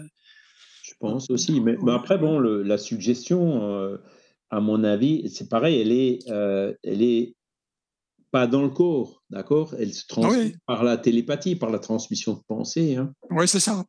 Tu vois, c'est ça, mmh c'est de l'esprit ou du père-esprit au père-esprit. Alors, est-ce qu'on peut alors, justement rentrer faire une modification de, de, de, de la conscience de, la personne en face comme ça. Euh? Oui, c'est vrai que ça, ça a étudié ça. c'est certainement étudié d'ailleurs, mais bon, on va connaissance. Par exemple, bon, ce que, ce que les hypnotiseurs euh, sont quand même assez unanimes à dire, c'est de dire, par exemple, c'est quelqu'un de très malveillant qui hypnotise une personne pour lui faire commettre un crime. Hein. D'après ce qu'ils ce, ce qu'ils disent, ça ne fonctionne pas. Mmh D'accord? Donc là, c'est pareil, il y a des limites. Hein. la, personne suggestible se laisse suggérer des choses euh, jusqu'à une certaine limite. Au-delà de cette limite, ça ne marchera plus. Mais est-ce que là, ça veut dire peut-être qu'il euh, y a quand même cette histoire de, libre arbitre, qui, donc euh, il y a quand même des, hein, comme euh, dans la loi divine en quelque sorte un petit peu. Donc, oui, oui. L'esprit ne veut pas prendre totalement le contrôle de l'autre, c'est pas C'est ça. Ouais. cela dit, bon après, l'hypnose, c'est par exemple des, charbonniers hein, qu'on connaît bien, mmh. anesthésiste. Ben lui, en fait parce qu'il y a des gens qui supportent pas les produits anesthésiants, qui ont des allergies et tout. Oui, oui, c'est vrai. quand même avoir des, des hein. et ben il y a certains cas, ils arrivent à, les. Oui, c'est de plus en plus employé. Oui, c'est de plus en plus employé d'ailleurs l'hypnose euh, pour les, petites opérations ou autres. Ah oui, effectivement. Donc moi, ben, comme ça fonctionne pas sur moi, ben il va falloir que je me tape les produits chimiques. Heureusement, je je suis pas allergique, mais bon. Ou alors, il faudrait peut-être euh, que je me laisse un peu plus faire, quoi. C'est ça. Oui, ah oui, c'est forcément c'est une grande réticence, euh, forcément. c'est vrai que ça joue aussi. Hein. Ouais, puis bon, euh, c'est vrai qu'il y a des personnes qui sont, on, le voit même euh, au jour le jour, qui sont plus facilement influençables que d'autres. Ah oui, oui, oui, bien sûr. Le docteur Charbonnier, il met, il met une centaine de personnes en état d'hypnose alors dans ses séances, d'après ce que j'ai pu Alors la TCH, ouais, ben, c'est un peu ça. Mais c'est de l'hypnose, euh, je veux dire, il passe pas devant chaque personne. Enfin, comment il non, fait? Non, non, il, il, c'est, alors là, justement, c'est, auditif. Ah, c'est auditif. C'est, auditif, oui, c'est ça. C'est, ce voilà, c'est vrai. Maintenant que tu en parles, effectivement, dans la salle, il diffuse, il diffuse euh, effectivement. Euh, tu as, un long fil avec plein de casques, et donc tu te mmh. mets sur ton transat, tu mets le casque sur les yeux, tu, sur les oreilles, tu fermes les yeux, tu écoutes son baratin et tu décolles. Hein. Alors, ça marche. Pareil, euh, bon, moi j'y étais, euh, je savais pas ce que c'était quand j'y étais, c'était encore Ah, tu as fait une séance chez lui? As fait une... Ouais, ouais, séance. Oh. De... Il y avait un jour un, un, congrès à Paris, je crois que c'était en 2017 ou quelque chose comme ça, c'est tout au mmh. début. Et donc j'y étais allé, hein, pour, parce qu'il y avait Raymond Moody qui était là, il y avait, oh, oui, oui, avait d'autres. Et il y avait des ateliers, il y avait aussi euh, Eben Alexander qui, qui, était présentiellement donc à Paris avec Jean Stone et tout ça donc, euh, il y avait des ateliers, l'atelier de Moody, l'atelier de Eben Alexander et l'atelier de Charbonnier auquel je m'étais inscrit. Et Charbonnier, ben, je sais que je m'étais inscrit dès que je l'avais vu. Puis le lendemain, il n'y avait plus de place. Hein. Oh, tu m'étonnes. et, pourtant, c'était cher. Hein. C'est son atelier, j'ai des punaises. Euh, bon. Mais après, je me suis dit, bon, je vais à Paris, je vais en profiter pour voir euh, ce qu'il dit. Et puis, c'était une séance de TCH. Donc, moi, bon, après, euh, il explique un peu ce qu'il veut faire, à quoi ça sert et tout. Puis ensuite, mmh. bon, ben, c'est un peu de musique et puis ses paroles qui dit voilà, maintenant vous faites ci, vous faites ça, un peu comme, un peu comme, le, comme le fait un hypnotiseur en fait. Hein, c'est les techniques qu'il a dû apprendre pour les, pour les anesthésies. Puis effectivement, c'est là où il y a des gens qui, euh, sous état d'hypnose, euh, ben, poussent Hein, voilà, c'est donc l'hypnose qu'on voit dans les foires, ben, la personne reste consciente, quoi. Hein. Et alors que là, les gens sont sur un transat et par l'hypnose, par suggestion hypnotique, et il les fait euh, sortir du corps. Mais est-ce qu'il y avait de l'image ou seulement que du son avec sa voix C'est que du son, tu fermes, as les yeux, couché sur ton Ah oui, tu avais, le, casque, oui, tu as un casque, effectivement. Voilà. Est-ce que ça a joué chez toi? Est-ce que ça t'a. C'est ce que j'allais te demander. tu peux en parler, hein, bien sûr. Que chez toi, ouais, plus ou moins. C'est-à-dire que moi, bon, après, euh, moi, son blabla, ça me parlait pas trop, quoi. Oui. Mmh, mmh. Mais après, je me suis dit, bon, je vais quand même un peu jouer le jeu, je vais me concentrer, un peu comme dans une réunion médiumnique spirit, tu vois. Mmh, après, bah, finalement, tu, tu, tu, tu arrives quand même un peu à sortir de, tu vois, de, de, ton corps. Mais c'est plus par mon action à moi que par euh, ce que j'écoutais de ce qu'il me disait. Mais ça, c'est peut-être parce que moi, je suis un peu réfractaire à ça. Puis après, ben, il le dit, hein, sur 100 personnes, il y en a peut-être une moitié qui, qui a une expérience euh, et peut-être encore une moitié de cette moitié qui ose en parler, tu vois. Et puis le reste, euh, ben, il n'y a rien ou pas grand-chose, quoi. C'est sûr que quelqu'un qui va, qui n'a aucune connaissance, qui vient là par une simple curiosité, euh, je pense que bah, il explique un peu au début. Hein. il explique le but de l'exercice. Hein, mmh. quand, tout le monde est encore assis et qu'il avant de se mettre sur les transats, hein, disons. Mmh. Et puis après, bon, bah, la personne, quand elle a compris ce qu'il a expliqué, euh, elle joue le jeu ou pas, ou ça marche ou pas. Quoi. Ah chaque cas est un cas. Donc, donc, moi, je dirais c'est plus euh, Parce que les, gens, après, quand ils sont dans leur transat, ils parlent pas. Donc, c'est pas de, du somnambulisme non plus, tu vois. Mmh. Les gens, quand ils reviennent, se rappellent, disent ce qu'ils se rappellent. Donc, c'est vraiment euh, une suggestion qui te met dans un état proche de celui du sommeil.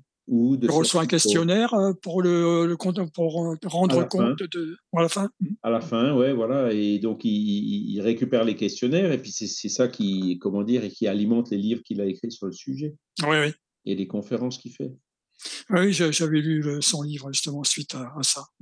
Voilà. D'accord. Donc, vous voyez, le, sommeil, ça, peut, ça nous amène vers plein, plein, plein. plein de choses, oui, c'est vrai. Et l'émancipation de l'âme, hein, c'est le titre générique que Kardec a donné euh, à, tous ces phénomènes-là. Hmm. Oui.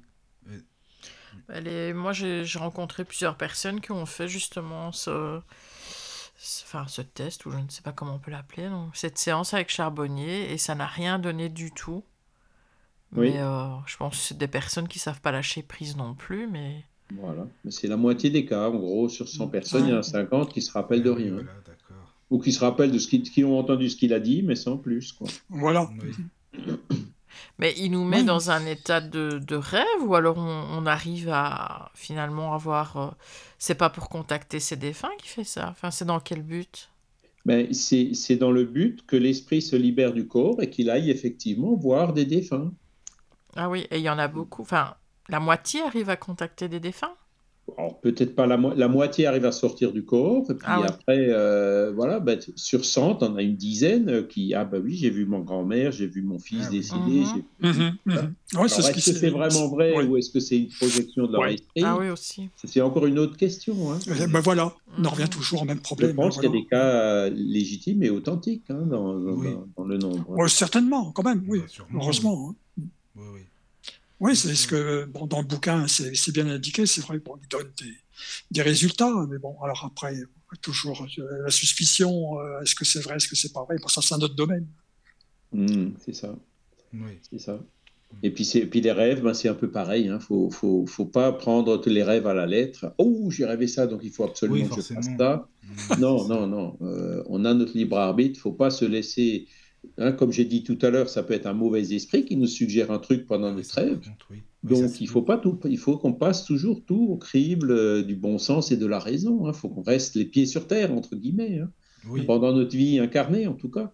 Mm. Et c'est là où, ben, comme pour tout, tout phénomène de ce genre, que ce soit médiumnique, que ce soit les rêves, que ce soit même les fake news dans les réseaux sociaux, il faut faire le tri, hein, parce que sinon, euh, on peut être euh, mené par le bout du bah, nez. sûr. Euh, tu crois avec la plus grande facilité. Hein, mon conseil, c'est toujours attention. Hein, il y a des rêves prémonitoires qui se réalisent. Bon, il y a des trucs qui sont vraiment patents et, et, indiscutables. et utiles d'ailleurs. Mais il y en a d'autres, si on se laisse effrayer, ou là j'ai rêvé ça, et puis du coup ça, nous ça peut nous donner des phobies, des trucs ça peut nous. Hein, euh, voilà, il ne faut, pas, faut pas tout prendre à la lettre, loin de là. Hein. Bah, j'ai fait euh, une fois un, rêve, mais je ne sais même pas si c'était un rêve. Euh, j'ai vu, donc j'étais, je, me voyais coucher sur mon lit et il y avait une énorme, énorme araignée au plafond, juste au-dessus de moi. Et à un moment, elle est tombée. Elle est tombée sur mon, bah, mon thorax, au niveau de mon ventre ou thorax, je ne sais plus.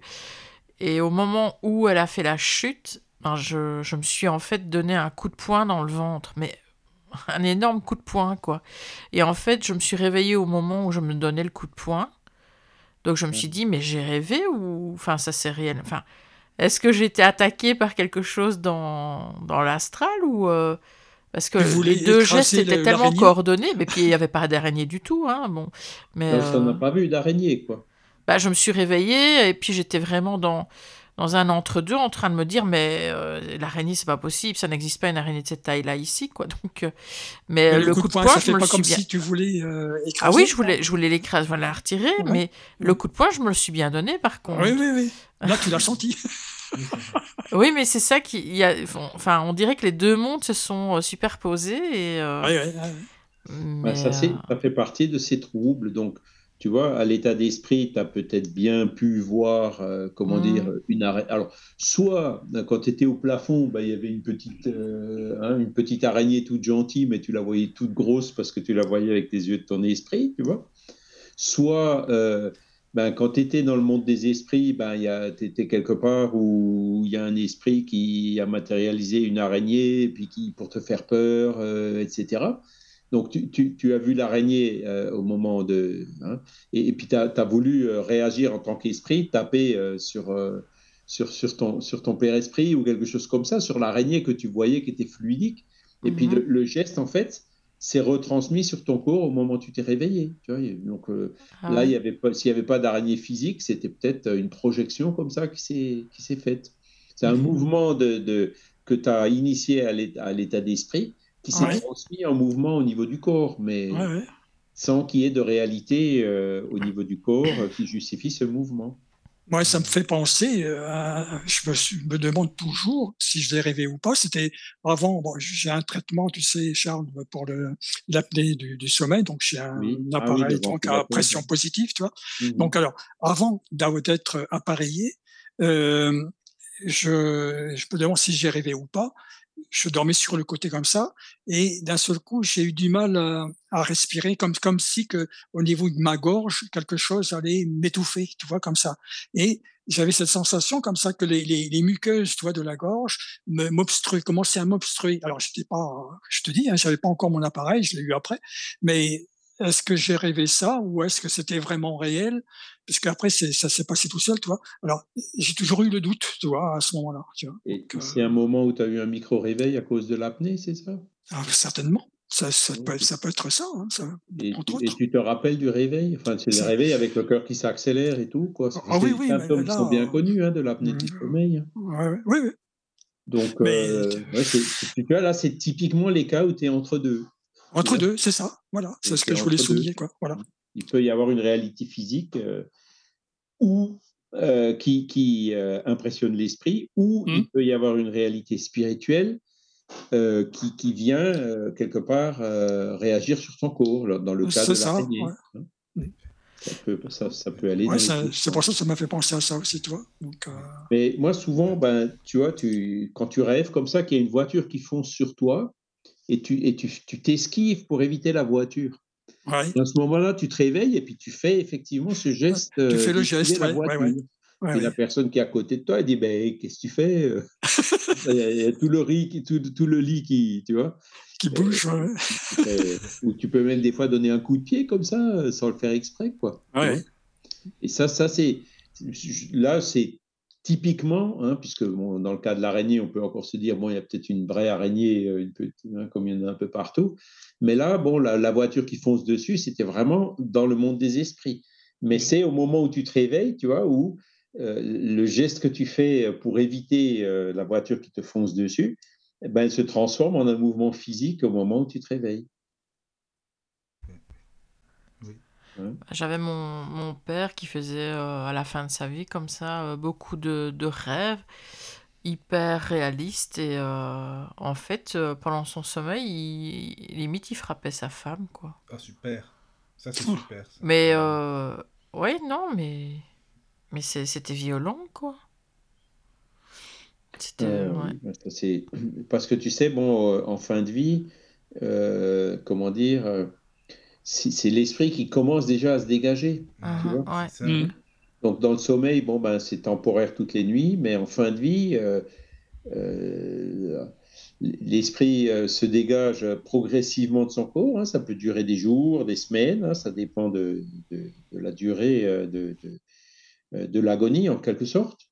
Et, et c'est dans ces moments-là, donc ça c'est euh, Flammarion aussi dans son livre Avant la mort, hein, qui en parle beaucoup, c'est tous ces phénomènes où ben, les- mon père, euh, quand il était dans cette phase-là, ben, d'un coup c'est comme s'il parlait avec sa mère. Puis donc on Ah oui. t'as vu ta mère? Il, a dit oui. Et sa mère, évidemment, qui était déjà dé- dé- euh, décédée il y a plus de 30 ans. Donc euh, là, typiquement, bah, c'est le, le- corps, l'es- l'esprit qui commence à se dégager de son corps. Et donc, c'est pour, pour ça qu'on retrouve encore une fois ces mêmes analogies euh, avec ce qui peut se passer euh, pendant le sommeil. Ces, ces phases où hop, on est un peu entre deux. Oui. Oui. Sauf que la phase entre deux, euh, pendant le rêve, euh, bah, c'est c'est très court. hein. C'est au moment où on part et Oui, le moment ça. où on revient, ou la sieste dans 15 minutes. Oui. Alors qu'en fin de vie, ça peut durer des semaines. Et ça explique pourquoi certaines personnes euh, qui vont mourir se sentent mieux euh, dans les jours qui précèdent. Oui, oui, oui, tout à fait. Oui, oui, oui. Tout à fait. C'est-à-dire, euh, à partir du moment où l'âme se dégage, ben, il- parfois, ils ressentent nettement moins les douleurs. euh, hein, Ça me fait penser à une, une maman d'une copropriétaire là, là, ici, là, où j'habite. Elle avait 96 ans et peut-être 15 jours avant de, de décéder, euh, elle chantait C'est la valse brune. Tu vois, elle était heureuse, comme si qu'elle était heureuse, comme ça. ben, tu vois. voilà. Donc, Et euh, puis, elle ouais, chantait avec des amis et esprits qui venaient chanter Ouais. avec elle, ben, va savoir, oui. Ouais. Ouais, ouais. qui venaient l'accueillir euh, à son Ouais, certainement. Ouais, ouais. Moi, j'ai pensé à ça aussi. ouais. Ah, ben, donc c'est, ça revient à la question, la première question de Caro aujourd'hui. hein, ben, on est Ouais. toujours encore dans ce sujet-là. C'est effectivement le sommeil, c'est, c'est Oui, quelque voilà, chose de très similaire. Ça nous prépare à l'après-vie, en fait. Oui, Mm. oui, oui. Mais c'est pareil quand on, quand on dort, en fait, vu que déjà un rêve, euh, même euh, où il se passe beaucoup, beaucoup de temps, ça peut durer une seconde, t'imagines tous les rêves, tous, tout ce qu'on doit faire en, en dormant, des tonnes et des tonnes de rêves au final. Ouais, ouais, ouais. Ben oui, c'est. Et puis l'es- l'esprit euh, de l'autre côté, ben, si t'es un, si t'es bosseur, il va bosser de l'autre côté. Ouais, il va bosser, quoi. Ouais, c'est ça, quoi. Mm, mm. Là, c'est vrai. Par exemple, tu vois, on, on parle de réunion médiumnique. Ben, quand tu dis, quand on lit les livres de Divaldo, par exemple, lui dit que ben, euh, donc, les médiums euh, sont dans une réunion médiumnique à l'état de, je dirais, physique, hein, ou euh, avec un groupe qui se réunit et tout, ici sur la Terre, quoi. Et ben, quand ils vont, quand ils s'endorment, le groupe souvent continue à se réunir de l'autre côté pour continuer le travail. Ah oui. Et, il parle même, alors ça, m'avait un petit peu, euh, comment dire, interpellé au début, mais apparemment il y a, plusieurs références sur le sujet, que euh, ben, le médium qui incorpore des esprits euh, quand, il, quand il est réveillé, enfin, c'est là, où, là où ça devient un peu difficile à compliquer. Quand il est donc à l'état d'éveil physiquement dans la réunion médiumnique, mais en transe médiumnique, hein, eh ben, il, peut aussi incorporer des esprits dans son, dans, son, dans son corps spirituel pendant le sommeil. Tu vois? On, Mhm. commence à rentrer Oui, dans oui. des sujets un peu compliqués. C'est un petit peu plus compliqué, c'est sûr. pendant le sommeil, effectivement, on travaille. Ben oui, voilà. Mhm. Non, mais c'est bien ça, c'est intéressant, je trouve, de, de savoir ça. Bah oui. Tu- Oui. Mhm. Après, euh, c'est vrai que bah, c'est il y, a- il y a pas mal d'infos hein, dans, bah, dans le livre des esprits, même dans Léon Denis, dans le problème de l'être et de la destinée, il en parle aussi euh, de ça, des rêves, de l'interprétation. Oui, absolument, ouais. Et Mhm. il explique bien aussi Léon Denis, je trouve aussi pour ça. Euh, voilà, il, il parle très bien aussi de l'émancipation de oui, l'âme. c'est ça, hein. oui. Les Oui, oui, oui. puissances de l'âme. hein. Il y a tout un chapitre qui est, qui est, qui est magnifique. hein. Ah oui, c'est vraiment bien ça. Ouais, c'est sûr. Mhm. Moi, je conseille aussi aux auditeurs de lire ça. Mm. Ouais, Alors, ouais. il- il- je pense qu'il parle des rêves un peu partout. hein. Je crois qu'il en parlait aussi dans Après la mort. hein. C'est... Oui, oui, oui, Et sûrement. dans le problème ouais. et de l'être et de la destinée, effectivement, il en parle. Mais c'est plus là qui m'a euh, marqué, dans ce passage-là, ouais, dans ce livre-là, tu vois. Parce qu'il explique très bien, euh, Léon Denis, et même euh, le, ce qu'on disait tout à l'heure, d'a- d'avoir l'impression de- d'aller dans le monde, une- l'autre dimension, là, tomber dans un trou, il explique aussi ça, justement. Mhm. hein. Ah oui, oui. Comme Ah si on tombait d'une falaise aussi, tu vois, par exemple. Voilà, quoi. Voilà. Ah Donc, oui, c'est- c'est impressionnant. Hein, cette, euh, ouais, c'est c'est vrai que cette vitesse, et puis Oui. l'accélération, Oui, etc. Et puis mélangé donc avec euh, euh, son. Bon, moi, comme euh, je ne voyais plus, mais je voyais tout plein de, de petites choses. Ça, voulait rien dire pour moi. Mais euh, le son, c'était pareil. C'était un petit peu n'importe quoi. Ça fait comme tout s'accélérer, comme si tu, tu, tu, accélérais une musique, euh, un petit, tu vois, un petit peu comme ça. Euh, mais c'est vrai que mais cette sensation aussi physique, tu vois, donc tu vois, ça, tu partais dans une machine à, dans une machine, comment ça s'appelle les, les astronautes là, qui, pour euh, un simulateur là, de euh, d'accélérateur, là. donc euh, c'est fou, hein, mais très vite, hein, c'est ça. ouais, ouais, ouais, c'est... Et on n'est pas limité du tout par l'accélération. On arrive à faire des mmh. virages à 90 degrés instantanément. Mmh. Et là, ça faisait plus chute, tu vois, ça faisait plus chute que, tu vois, euh, comme une chute, hein, comme si ton corps allait à, vitesse grand V, euh, un petit peu dans ce sens-là. Sur le plan, ce que je ressentais, sur le plan physique, entre guillemets, tu vois. C'est ça. Euh, mais alors, tu vois, Charles, souvent, on me pose une question, hein, bien, bien souvent, même, vu que tu es non-voyant et tout, comment tu rêves? Mais je sais même pas quoi répondre à ça, en fait. C'est ça le pire. Parce que je vois pas de naissance, si tu veux, mais dans mes rêves, euh, je ne peux pas dire que je vois pas, même si je pense que je vois, puisqu'en astral on voit, mais que le cerveau, vu qu'il a jamais vu lui, il peut pas interpréter ce qu'il ne connaît pas. Tu vois, je pense que mm. c'est ça en fait. Ouais. Ouais, c'est-à-dire qu'à l'état d'esprit, effectivement, tu vois. Voilà, c'est ça. Et après, il euh, faut trouver les, les, briques et les outils dans ton cerveau de Michael. L'interprétation. Pour euh, pouvoir l'exprimer. C'est vrai que pour l'exprimer à quelqu'un qui voit. Enfin, voilà. Qui, mais les connaît la vision, à comprendre. Ils, enfin, ils comprennent pas trop parce que pour eux, tu vois ou tu vois pas, point. Euh, oui, oui, bien sûr. Il y a cherché 4, midi à 14h. Mais ouais, voilà, c'est ça, c'est les, briques qui manquent dans le cerveau, tu as raison. C'est mm, ça, quoi. Oui, bah, c'est, oui cet aspect bah, interprétation. Si, tu te, rappelles, si tu te rappelles de tes vies antérieures, normalement, tu devrais pouvoir, peut-être. Ah oui, non, tu, peux, ouais, tu peux. Et, mais il y a des cas de, comment dire, de, euh, d'aveugles qui, qui, qui, qui, rapportent des impressions visuelles, soit des EMI, hein, ah, oui. soit Des, des, rêves. Hein. Mais c'est euh, pas tous. Non, je sais pas, parce que moi j'ai l'impression que l'intuition est très très développée, par exemple, euh, oui. Hmm. S'il y a quelqu'un euh, à une certaine distance, c'est comme si, je sais pas que je pourrais le voir, mais comme si je le savais, comme si c'était instinctif, c'était évident. Mais après, de là à dire que je le vois, je pourrais pas dire ça vraiment, parce que j'ai pas l'impression, enfin je connais pas trop. Oui, tu as l'intuition de présence, oui. bien sûr, mais bon, Quant à décrire par rapport à quelqu'un qui voit, ça c'est encore autre chose. C'est ça, c'est moi c'est cet aspect-là. Oui. Euh, tu vois, c'est difficile à, faire mmh, comprendre aux mmh, gens. Mais c'est difficile, ça oui. Voilà.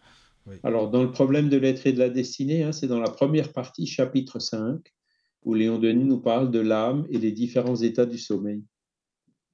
C'est un, un, chapitre assez. Euh, oui ah, c'est une quinzaine de pages. C'est intéressant. Hein. C'est vrai que franchement, il explique super bien. quoi.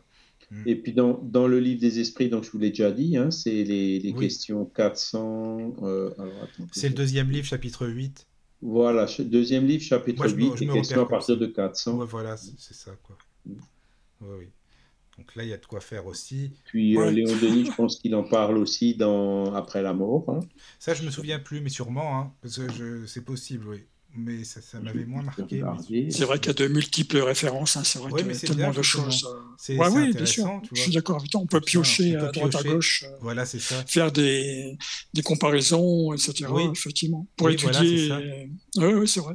Non, c'est bien. Ouais, beaucoup, beaucoup de livres spirit parlent du rêve. Oui. Par contre, je n'ai pas de référence d'un livre spirit sur le rêve. Tu vois, un livre entier ah sur le rêve. Hein, ça, je n'ai pas. Non, ça ne me dit rien non plus. qui, parle du rêve, non? Je sais pas ça. Non, euh, non, non, parce que après, euh, dans Kardec... Moi, je peux pas dire, parce que comme j'ai pas lu autant de livres sur le côté spirit que vous, donc je peux pas... Oh, bah, tu sais, déjà avec toutes ces références-là, c'est pas mal hein, quand même. Hein. Oui, oui, oui. Oui. Non, déjà, euh, tout ce que j'ai, là, j'ai, de quoi faire. Hein. Ça, c'est sûr que. plus avec euh, les émissions de Charles et compagnie, c'est oui. vraiment. Alors, les, les, les, livres spirites sur le rêve, on en a un petit peu parlé. Euh, pourquoi il n'y en a pas? Parce que, bon, pour, pour, pour, il y a l'explication qui dit que ben voilà ce qui se passe pendant le rêve. Hein. Mmh. Maintenant, après, les livres qu'on voit sur les rêves, c'est justement ces livres d'interprétation. Ah, d'accord. Euh, ben, quand on regarde Kardec, hein, la question 404 notamment, ben, les esprits, ils, sont, ils disent. Euh, alors, je vous lis le début de la réponse. Hein. Les esprits ne sont point. Ah, pardon. Les rêves ne sont point vrais comme l'entendent les diseurs de bonne aventure. Ah. Car il est absurde de croire que rêver de telle chose annonce telle chose. Par ah contre, il dit, ils sont vrais en ce sens qu'ils présentent des images réelles pour l'esprit, mais qui souvent n'ont pas de rapport avec ce qui se passe dans la vie corporelle. Donc c'est pour ça que, voilà, il faut, comme je disais tout à l'heure, il ne faut pas les prendre à la, à la, lettre. Et puis après, ben, tout le commerce qui peut être fait autour de ça. Tout à fait, oui, oui, bien pareil, sûr. Hein, ce n'est pas une science exacte. Hein, donc euh, il y a mmh. beaucoup de, de euh, d'extrapolation et, et, et d'abus dans ce domaine-là. Hein. Mmh. C'est à nous d'exercer notre, notre discernement. Ouais, c'est ça. Oui, c'est ça. C'est ça. Ouais, oui. Et puis, et puis après, ben, les, les, rêves qui sont vraiment pour nous réels, hein, quand on a vraiment rêvé d'avoir rencontré euh, euh un, soit un défunt, soit une personne vivante, ça, souvent, c'était euh, effectivement authentique. Et ça arrive aussi souvent que euh, la personne de l'autre côté, quand on en parle, hein, même quand elle était disant, tiens, ben, ce jour-là, j'ai aussi rêvé de toi. Hein, et là, ben, c'est quelque part, ça renforce euh, comment dire, la crédibilité euh, du rêve et de son interprétation. Donc c'est comme ça qu'il faut faire l'analyse, hein, mais pas euh, avec des règles préétablies. Mmh parce que c'est. Après, il y a aussi certainement des rêves prémonitoires qui, qui, sont faux. Hein, on peut rêver qu'il va se passer un certain nombre de choses, en fait, il ne se passe rien. Ça, ça peut aussi arriver. Mmh ou alors ça se passe ailleurs. Hein. Ou même pour ça aussi, euh, oui, c'est vrai. Ou même pour une autre personne, ça peut arriver. Admettons, on, rêve qu'il va arriver malheureusement à, bah, qu'il pourrait arriver à une personne qu'on connaît euh, bah, quelque chose de pas agréable et on peut la prévenir, euh, je sais pas, ne, ne prends pas la voiture aujourd'hui, je te conseille pas, il y a ça, ça, enfin, on sait jamais, j'ai eu un message, bon, la personne, elle nous écoute ou non, mais si elle nous écoute et qu'il y avait effectivement un truc ou de pas prendre un avion, peut nous dire là, tu m'as sauvé la vie, quoi. Finalement, c'est pas nous, c'est l'esprit qui nous a indiqué ça, quoi. Ça peut arriver aussi. Alors, ce genre de choses peuvent se produire euh, dans, par le rêve. Ça peut aussi se, sentir par, à l'état de veille par un pressentiment. Oui, aussi, oui. oui, oui. Et ça, peut être juste ou faux. C'est pareil. C'est ça, c'est soit vrai ou faux. voilà. une projection mentale qui est purement personnelle à nous et qui n'a pas du tout de réalité. Oui, c'est ça. C'est vrai. Donc, c'est là où il faut, il faut être très prudent. Quoi. Ouais, c'est pas simple, c'est vrai. Et surtout quand c'est une mauvaise chose, euh, ben, il... ah, oui il faut, il faut, faut, faut être très. Voilà. Euh, hum, hum, hum. le, voyant qui dit euh, vous allez mourir dans trois semaines. Oh, bah là, non, c'est pas la peine. C'est n'importe quoi. Tu bah vois, là, oui. Rien que pour le dire, déjà, il faut vraiment avoir un souci. Quoi, oui, bah c'est là où. Il y a... Alors, c'est Chico qui a une belle citation là-dessus. Il dit que. Euh, ben, lui, pourtant, il voyait des choses qui étaient vraies, mais même les choses qu'il voyait, qu'il il était sûr qu'elles étaient vraies, il y a des fois où il ne faut pas le dire. Mmh parce que ça peut perturber la personne plus qu'autre chose. Bah et, Chico, il est, constamment, il était obligé d'utiliser ce filtre. Ça pourrait accélérer le, la mort. Ça pourrait accélérer ben, ça peut influer sur le libre arbitre de la personne, surtout, c'est ça. Quoi. Oui, oui, oui. Ah, oui. il y a des personnes, si tu leur dis tu vas mourir pendant trois semaines, effectivement, elles peuvent mourir sur le champ. Hein. oui, oui. Bah oui, euh, bah oui. Ça peut ensuite, il y en a d'autres qui vont complètement baisser les bras. Euh, et c'est pas forcément ce qu'il faut. Non. Hein. Donc, euh, même si le médium voit parfois un certain nombre de choses, faut pas, c'est pas toujours bon à dire. Non, c'est juste. Hein. Ah ouais. Oui. Et puis c'est tellement énorme que je pense qu'il vaut mieux garder ça pour soi. Euh, si on se trompe, euh, après. Euh. Et Chico, lui, le disait quand c'était quelque chose qui allait vers le bien, quand c'était un bon conseil. voilà, c'est ça.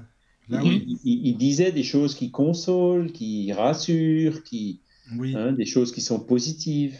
Et les choses négatives, il faut réfléchir à trois fois. C'est ça, quoi. Oui, oui, oui. C'est là qu'il faut avoir une certaine éthique quoi, de, de, soi. Hein. oui. Bonne hygiène mentale, etc. On en revient toujours euh, autour de ça. Oui. Caro, tu voulais dire? C'est ça, oui. Ah, je voulais demander, parce que moi je fais souvent des rêves où je contrôle mes rêves. Ah, enfin, je, je, je, me vois en fait, enfin, de dos. Enfin, c'est comme si je me filmais, mais que je me vois de dos. Et euh, je décide d'aller à gauche, à droite. Euh, c'est comme si je le dirigeais. Et je suis consciente que je le dirige, en fait. Enfin, c'est un peu difficile à expliquer, mais c'est comme si je comme, pas vraiment comme mon déplacement, tu vois, en volant. Voilà. voilà, vas-y. Quand tu dors, ton esprit se libère du corps, mais c'est ton esprit qui décide où il veut aller, où il veut pas aller. Hein. Donc c'est effectivement toi qui contrôle. Mais ça veut dire que je lâche même pas prise en dormant alors C'est quand même bizarre. Non, c'est l'esprit a son libre arbitre et en dormant, bah, il le garde. Oui, mais logiquement, on n'en est pas conscient en règle générale. Ah, tu sais, je pense, ici sur la Terre, tu vois, par exemple, bon, euh, tu veux lever le bras, tu le lèves. Hein, c'est ton, tu le fais au moment où ton esprit le décide. Euh, sur la Terre, euh, à la limite, notre, euh, à l'état de veille, notre liberté, elle est limitée. C'est de dire, tiens, bah, maintenant je voudrais être aux États-Unis, bah, je ne peux pas. Hein. Alors que quand tu es à l'état d'esprit, cette liberté, elle est beaucoup, beaucoup plus grande. Tu contrôles encore plus. Et ce n'est pas une mauvaise chose de contrôler, au contraire. Hein. C'est le, lâcher prise pour se laisser balloter euh, comme une feuille euh, par un tourbillon devant, euh, c'est pas bon, hein, parce que tu, tu sais, tu, tu, sais plus où tu vas, tu contrôles plus rien. Tu vois? Moi je, moi, je dirais que. Lâcher prise pendant le rêve, c'est pas forcément une nécessité. Mais moi, je dis que on a conscience. Maintes fois, ça c'est. Tu vois, le fait déjà de, de voler comme un oiseau. De, de, de, vouloir aller euh, donc, comme à gauche ou à droite ou autre, euh, d'essayer de monter. Bon, n'y arrive pas parce qu'à un moment donné, forcément, mais euh, je analyse un petit peu la, situation dans laquelle. Donc là, j'ai, moi, je peux dire que j'ai conscience à ce moment-là, tu vois. Enfin, moi, je le vois comme ça, hein, tu vois, Charles. Oui, oui, oui. Ben, c'est, c'est, ce qu'on disait tout à l'heure. Hein, mmh C'est euh, tes affinités, tes goûts, tes tendances, tes penchants mmh. Euh, mmh. que tu as à l'état de veille, tu les as aussi euh, à l'état d'esprit euh, dans ton rêve. Et c'est toi qui, quand tu as décidé à l'état d'esprit d'aller quelque part, ben effectivement, tu y vas. C'est pareil, dans mon fauteuil que je, je racontais l'histoire de, de, la terrasse, hein, d'écouter les bouquins audio, et puis que euh, ben là c'est pareil, hein, j'étais conscient de, de, de, cela, tu vois, donc euh, comme si j'étais, comme si j'avais la conscience en tout cas. Alors est-ce, je peux pas expliquer autrement puisque j'avais la maîtrise, presque la maîtrise donc, euh, de ce que par rapport à, à, mon, à mon vouloir, tu vois. Donc, euh, Après, tu peux aussi par exemple décider euh, de demander à ton guide spirituel de t'emmener quelque part. Et à partir de là, ben, c'est lui qui va t'emmener, mais c'est toi qui as décidé, euh, tu vois, de, mmh. hein, mis d'accord. Et, et, lui, après, il t'emmène. Hein, c'est quand on est à l'état de veille, c'est pareil. Hein. Mmh. hein euh, on fait confiance à un guide qui nous emmène quelque part, on le suit. et il y a d'autres moments où ben, on, on s'affranchit du guide et on va où on veut. Ah, je n'ai pas encore fait cette démarche, justement, Charles, donc euh, faire appel à, un guide, va, va savoir qu'un jour j'arriverai peut-être à, à, le faire, va savoir. Ah bah oui, ton ange gardien, en fait, il est là pour ça. Hein. Mmh. Donc il faut lui demander. Hein. Enfin, c'est, les esprits, en général, on les évoque pas, hein, on les appelle pas. Mais celui-là, si, puisqu'il est là pour ça, c'est son boulot. Mmh hein. donc euh, lui, il faut l'appeler, on l'appelle quand on veut. Dès qu'on a un problème, un doute ou ben, on l'appelle. Mais c'est vrai qu'on n'y pense pas assez. Enfin, malheureusement, on n'y pense pas assez. Enfin, moi, tu vois, par exemple, alors que tu as bah, raison. moi, c'est pareil. Hein. Donc, dans cet état-là, bah, on n'y pense pas. C'est vrai, bon, je n'avais pas tout cette, aussi cet apprentissage bon, sur le spiritisme, etc. C'est vrai. Que, bon, euh, mais voilà, quoi. Donc, euh, ça peut être de futures euh, expériences, entre guillemets. oui, c'est sûr. Oui, oui. Euh, après, qu'est-ce qu'il y a comme. Euh, ah, vas-y, la, la, paralysie du sommeil. Euh, ah. Ça fait vraiment débat parce qu'il y en a qui disent que c'est purement physique et c'est normal puisqu'il y a quand même. Voilà, le corps, il est comme paralysé pendant qu'on dort, sinon on ferait un peu n'importe quoi. Mais ce qui est bizarre, moi j'avais vu un reportage, puis je l'ai vécu aussi, donc mmh. hum, j'ai vu un reportage, mais tous les gens qui tombent en paralysie du sommeil voient plus ou moins la même chose, euh, enfin tout ce qui se passe dans la pièce, euh, et une sorte d'attaque, euh, une sorte de... Alors il y en a qui le décrivent comme une sorte d'ombre noire comme ça qui vient sur, sur le corps appuyer et étrangler la personne. Et ça se passe toujours de la même façon, c'est ça qui est un peu bizarre, quoi. Je, peux ajouter quelque chose après, là, quand on aura fini. Là. Bah, moi, je ne sais pas en dire plus, parce que comme je l'ai vécu, je, je suis consciente de tout, donc je suis réveillée. Mmh. J'ai les yeux bah, ouverts, mmh. euh, mais je peux pas bouger, je n'arrive pas à crier. Et si, si j'ai une personne à côté de moi, elle ne remarque même pas euh, ce qui se passe, en fait.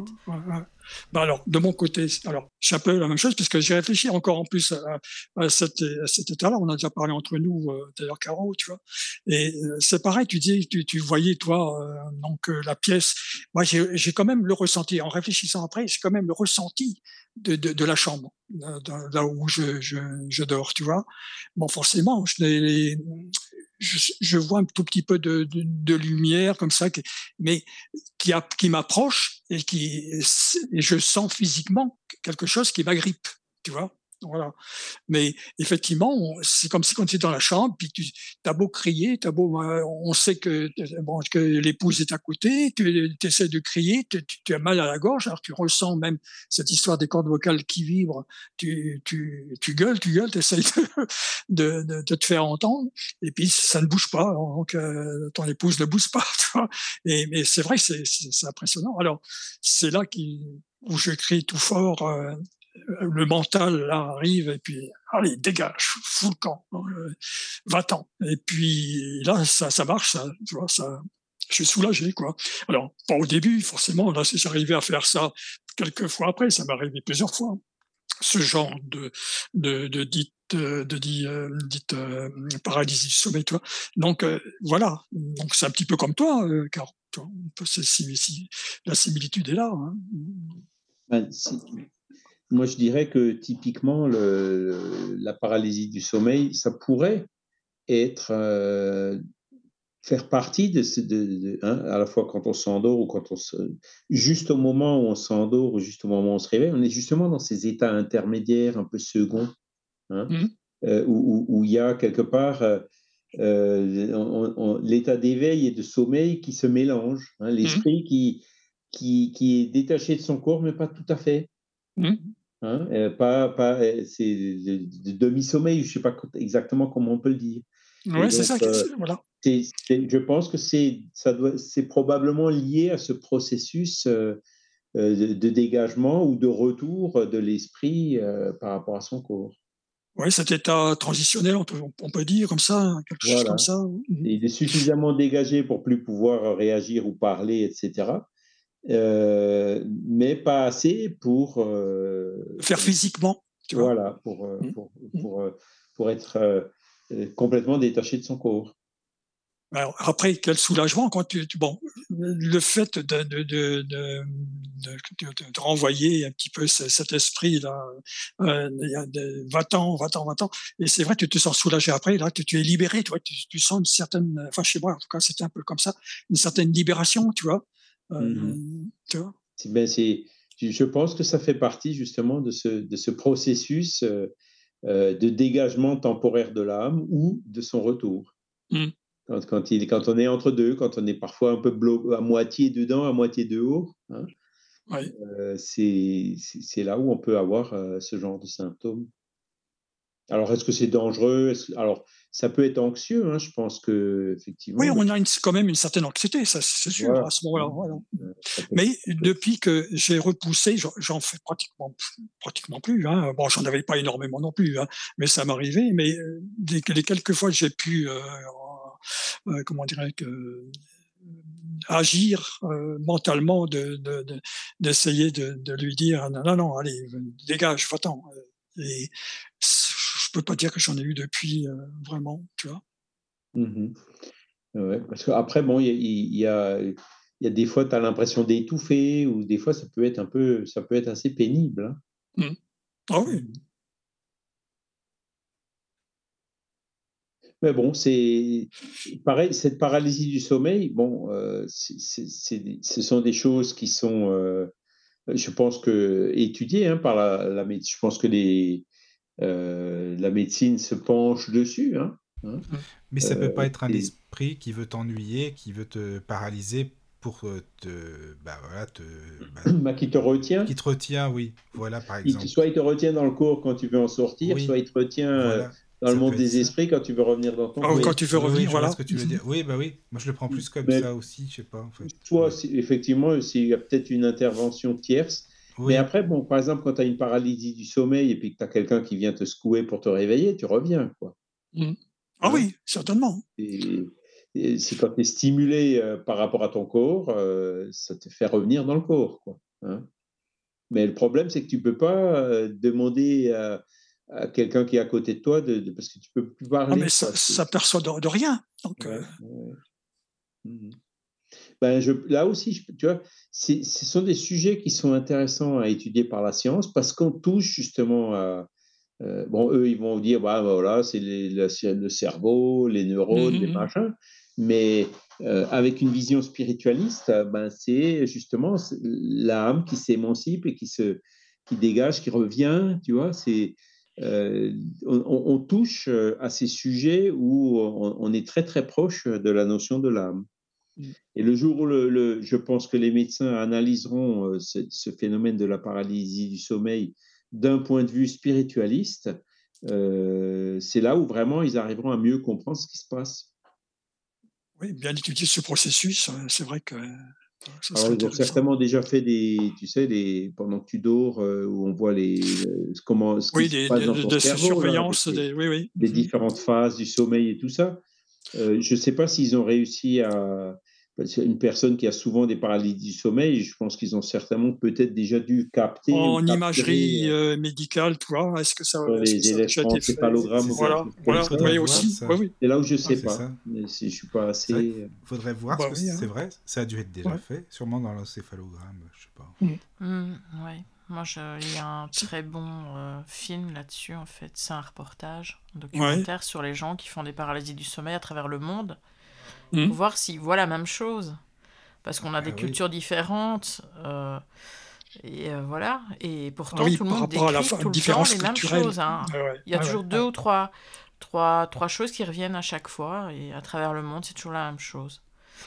Donc, En fonction de la culture. Alors, euh, Et on a filmé les gens donc en train de dormir, mais euh, on se rend bien compte que oui, il se passe quelque chose, mais que la personne qui est à côté se rend compte de rien. ouais, ouais. Mais ce que je comprends pas, c'est vraiment que bah, on est complètement réveillé, ça c'est sûr, mais que on n'arrive pas à crier.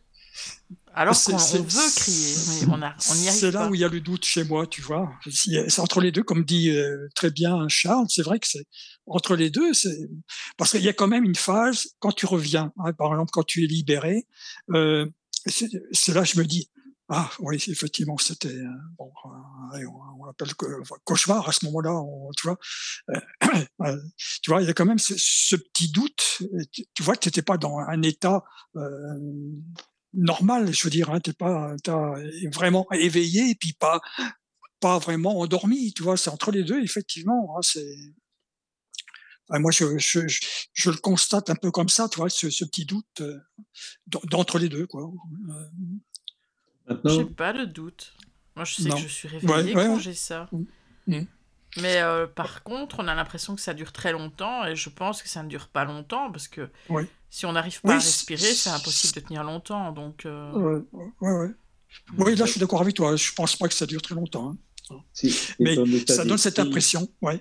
Ton état d'esprit doit influer. Par exemple, tu vois, si tu n'as pas peur, si tu es conscient. Ah oui, c'est Ouais. ça aussi. Sûrement. Euh, après, je pense que ça se passe mieux. Mm. Parce que, bon, c'est pareil, c'est comme le rêve. hein, c'est quand tu fais un cauchemar, euh, si après, quand tu te réveilles, tu paniques euh, parce que tu as fait un cauchemar, parce que tu penses que tu vas mourir, etc. C'est, c'est, tout dépend de la réaction que tu as par rapport à ça. Mm. Par contre, si tu dis, oh là, bah, qu'est-ce que c'est que ce truc euh, Je le fripe et je le mets à la poubelle, Voilà. euh, tu ne te prendras pas la tête. Et je pense que la paralysie du sommeil, ça doit suivre un peu les mêmes règles.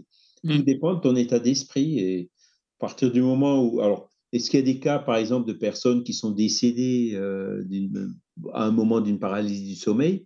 Je ne sais pas. A priori, je, il faudrait voir. hein, mais euh, la plupart des personnes qui ont des paralysies du sommeil, elles ne se prennent pas la tête à cause de ça. hein. Et donc, à partir de là, ben, elles vivent tout à fait bien avec. Quoi. Mmh, mmh Et elles arrivent même parfois, peut-être à à contrôler un peu mieux, Oui, hein, ouais, ouais, voilà, ouais. si si tu te prends pas la tête, ça se passe mieux que si tu te prends la tête, tu vois? Ah bah, c'est Donc sûr. la réaction de notre esprit lorsque le phénomène se produit doit avoir, une influence, très forte. Mais cette je reviens toujours à cette transition, heu, tu vois, heu, est-ce qu'on est vraiment éveillé ou pas? Alors, hem, je je ça fait comme si tu prenais une image, tu vois? Et puis d'un seul coup, tu tu tu tu reprends la même scène, mais, la avec la même image, mais ton état d'esprit, heu, un petit peu autrement, tu vois? Hem, avec cette, réalité. Sais j'ai du mal à me faire comprendre peut-être, mais tu vois? Alors effectivement, ça semble la réalité, c'est vrai, hein, que mais, heu, c'est là que tu vas plus loin quand tu sens que tu es réveillé, heu, la différence que tu sens que tu es réveillé parce que tu peux aller tu peux faire plus, tu vois? Je veux dire, tu, toute façon, tu tu te réveilles, de toute façon, es es de toute façon. Tu tu finis par te réveiller. C'est ça, donc as oui, donc tu tu as tu as cette au niveau du réveil, c'est là que tu dis: «Bon voilà», mais parce que tu te retrouves dans la même pièce et cetera, tu vois? Tu voilà. Tu n'as pas changé de décor en quelque sorte, tu vois? Moi, j'analyse ça comme ça, en gros, l'interprétation spiritualiste, c'est, ben, cette transition, ce trouble, justement, au moment où on on change de dimension. Mmh. Dans Oui, c'est c'est soit ça, ce pour change sortir de voilà. l'espace-temps, soit pour y revenir, quoi. Ouais, C'est ce là où, changement ben, dans la transition, il peut il peut y avoir, heu, quelques minutes, heu, où on est entre les 2. Mmh. Mais c'est vrai que des fois, il y a il y a il y a des des rêves aussi comme ça. On on se demande si c'est la la réalité ou pas, parce que c'est tellement vrai par rapport au au, au quotidien, et cetera, des scènes où tu vraiment tu connais bien, et cetera et tu te demandes alors heu, effectivement, tu es tu es tu es en train de dormir, quoi, enfin, tu es en train de rê de rêver, quoi, je veux dire, tu vois? Mmh. Ouais, ouais, non, mais c'est c'est effectivement un de ces un de ces aspects, heu, Moi, c'est ce qui m'intéresse beaucoup, c'est ça, Mmh. parce que justement, même quand je me retrouve dans un état comme ça, dans dans un rêve où, heu, je connais les lieux, heu, je connais la situation et cetera et je je peux, j'ai encore ces réflexions, tu vois? Sur, au niveau de l'esprit, tu vois? Mmh Que mh. j'analyse comme si j'analysais encore la chose, tu vois? Mmh Alors que, mh. allez, peut-être, ça paraît comme ça très court, après tu te réveilles réellement: «Ah oui, non, c'était j'étais ailleurs quand même», tu vois ce que je veux dire? Donc heu, Mmh mh, mmh. voilà. C'est comme ça que j'analyse un peu les choses, tu vois? Après, imagine, heu, par exemple, une personne qui est qui est dans un coma. Oui. Hein, donc heu, bon, ils disent, voilà, il y a des comas où la personne n'est plus là et cetera, mais bon, l'esprit, lui, il est là. Ah oui. Hein, l'esprit, il est là. Donc heu, on là le comateux, les témoignages qu'on a pu avoir ou même quand on lit les livres de personnes qui ont suivi des comateux, co heu, comment elle s'appelle cette dame, qui a écrit un livre là-dessus, qui était venue à un des saint un des des, hem, Danielle Vermeulen, voilà. Elle avait Oui. écrit elle a écrit un livre justement sur les comateux. Ben, les comateux voient, entendent ce que tu Ah leur oui, oui, dis, tout tu à leur fait. parles, donc ça veut dire que leur esprit est là, mais le corps ne réagit plus. C'est ça, tout Hein, à fait. donc heu, alors bon, évidemment, le coma, c'est différent de la paralysie du sommeil. La paralysie du sommeil, il en général, il y a pas de, heu, pathologie, alors que le comateux, ben, il y a eu un il y a un hématome dans le cerveau, il y a enfin certaines, heu, conditions physiologiques qui ont amené le coma, hein, et et qui qui sont parfaitement identifiées, hein, Ouais. heu, mais qu'on n'a pas dans la paralysie du sommeil. Hein, qui est juste cet cet intermédiaire, heu, qui peut durer, heu, bah, quelques secondes ou peut-être quelques minutes au maximum, quoi, entre, ce ce demi s le le soit au départ, soit au retour.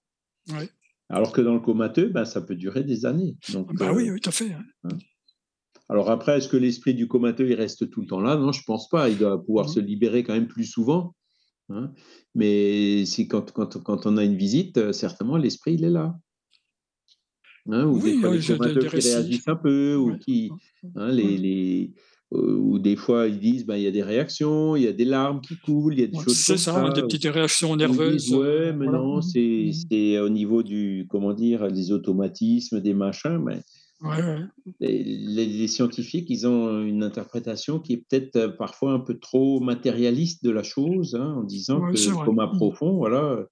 Mais quand on, quand on analyse le coma d'un point de vue spiritualiste, euh, on a aussi euh, une autre vision des choses. Hein. Je sais que pour la l'amie euh, suisse, donc l'infirmière, euh, on lui envoyait des, des cassettes, tu vois, on lui faisait diffuser des cassettes qu'on préparait, euh, tu vois. Mais c'est vrai que je me souviens pas, par contre, de ce qu'elle a pu euh, raconter. c'est sûr que pour les enfants, ça, je m'en souviens bien hein, de cette histoire de, de souvenirs euh, des enfants en train de jouer avec les enfants, etc. Mais alors, euh, toute la période de, de, du coma, avec, par exemple, par rapport à ses visites, etc. Ça, je n'ai plus de souvenirs vraiment, tu vois. Mmh oui. Euh, après, alors, est-ce qu'il y a des questions? Tu voulais poser des questions? Euh, ben, Est-ce que c'est pas traumatisant pour, euh, pour l'esprit, justement, de, de voir ce corps, en fait, qui lui appartient, de toute façon, mais dans le coma pendant des années, par exemple? Ben si, ah, bon, c'est le coma, c'est une épreuve qui est difficile, hein, pas seulement pour les proches déjà, hein, et pour le comateux en lui-même, euh, certainement aussi. Hein. Parce que l'esprit, il est là, il est conscient, il ne peut rien faire. Ah oui. Hein. Et enfin, il peut rien faire, il ne peut pas faire grand-chose. Mais bon, euh, comme tout, hein, euh, c'est quelque chose qui, quelque part, une épreuve, quelque part, qui lui est utile pour, Sûrement. pour, pour, comprendre un certain nombre de choses. Quoi. c'est ça, c'est ça. Quoi. Ah oui. Parce que bon, il est comateux là, et puis bon, alors, il y en a qui se réveillent du coma. Hein oui. Oui, Heureusement d'ailleurs. Des, comas prolongés, hein, au bout de trois mois ou au bout d'un de, an, c'est beaucoup plus dur, quoi. Oui. Mais il y en a qui, au bout de 20 ans, reviennent. Mm qui ont des Je me souviens d'une qui a donc avait été restée un an. Bon, elle a dû tout réapprendre, hein, euh, à parler, euh, à écrire, euh, mais elle avait quand même une certaine mémoire de, de, de, de beaucoup de choses, mais des certains gestes, etc. Il a fallu qu'elle réapprenne à faire beaucoup de choses, quoi. Mmh et, ça, c'est toujours le dilemme. Hein. On ne sait jamais si est-ce que la personne va revenir ou pas. Mmh. Ben, les médecins savent calculer des probabilités, mais c'est jamais 0 ou 100%. Hein. Ah bah non, non, non. Hein?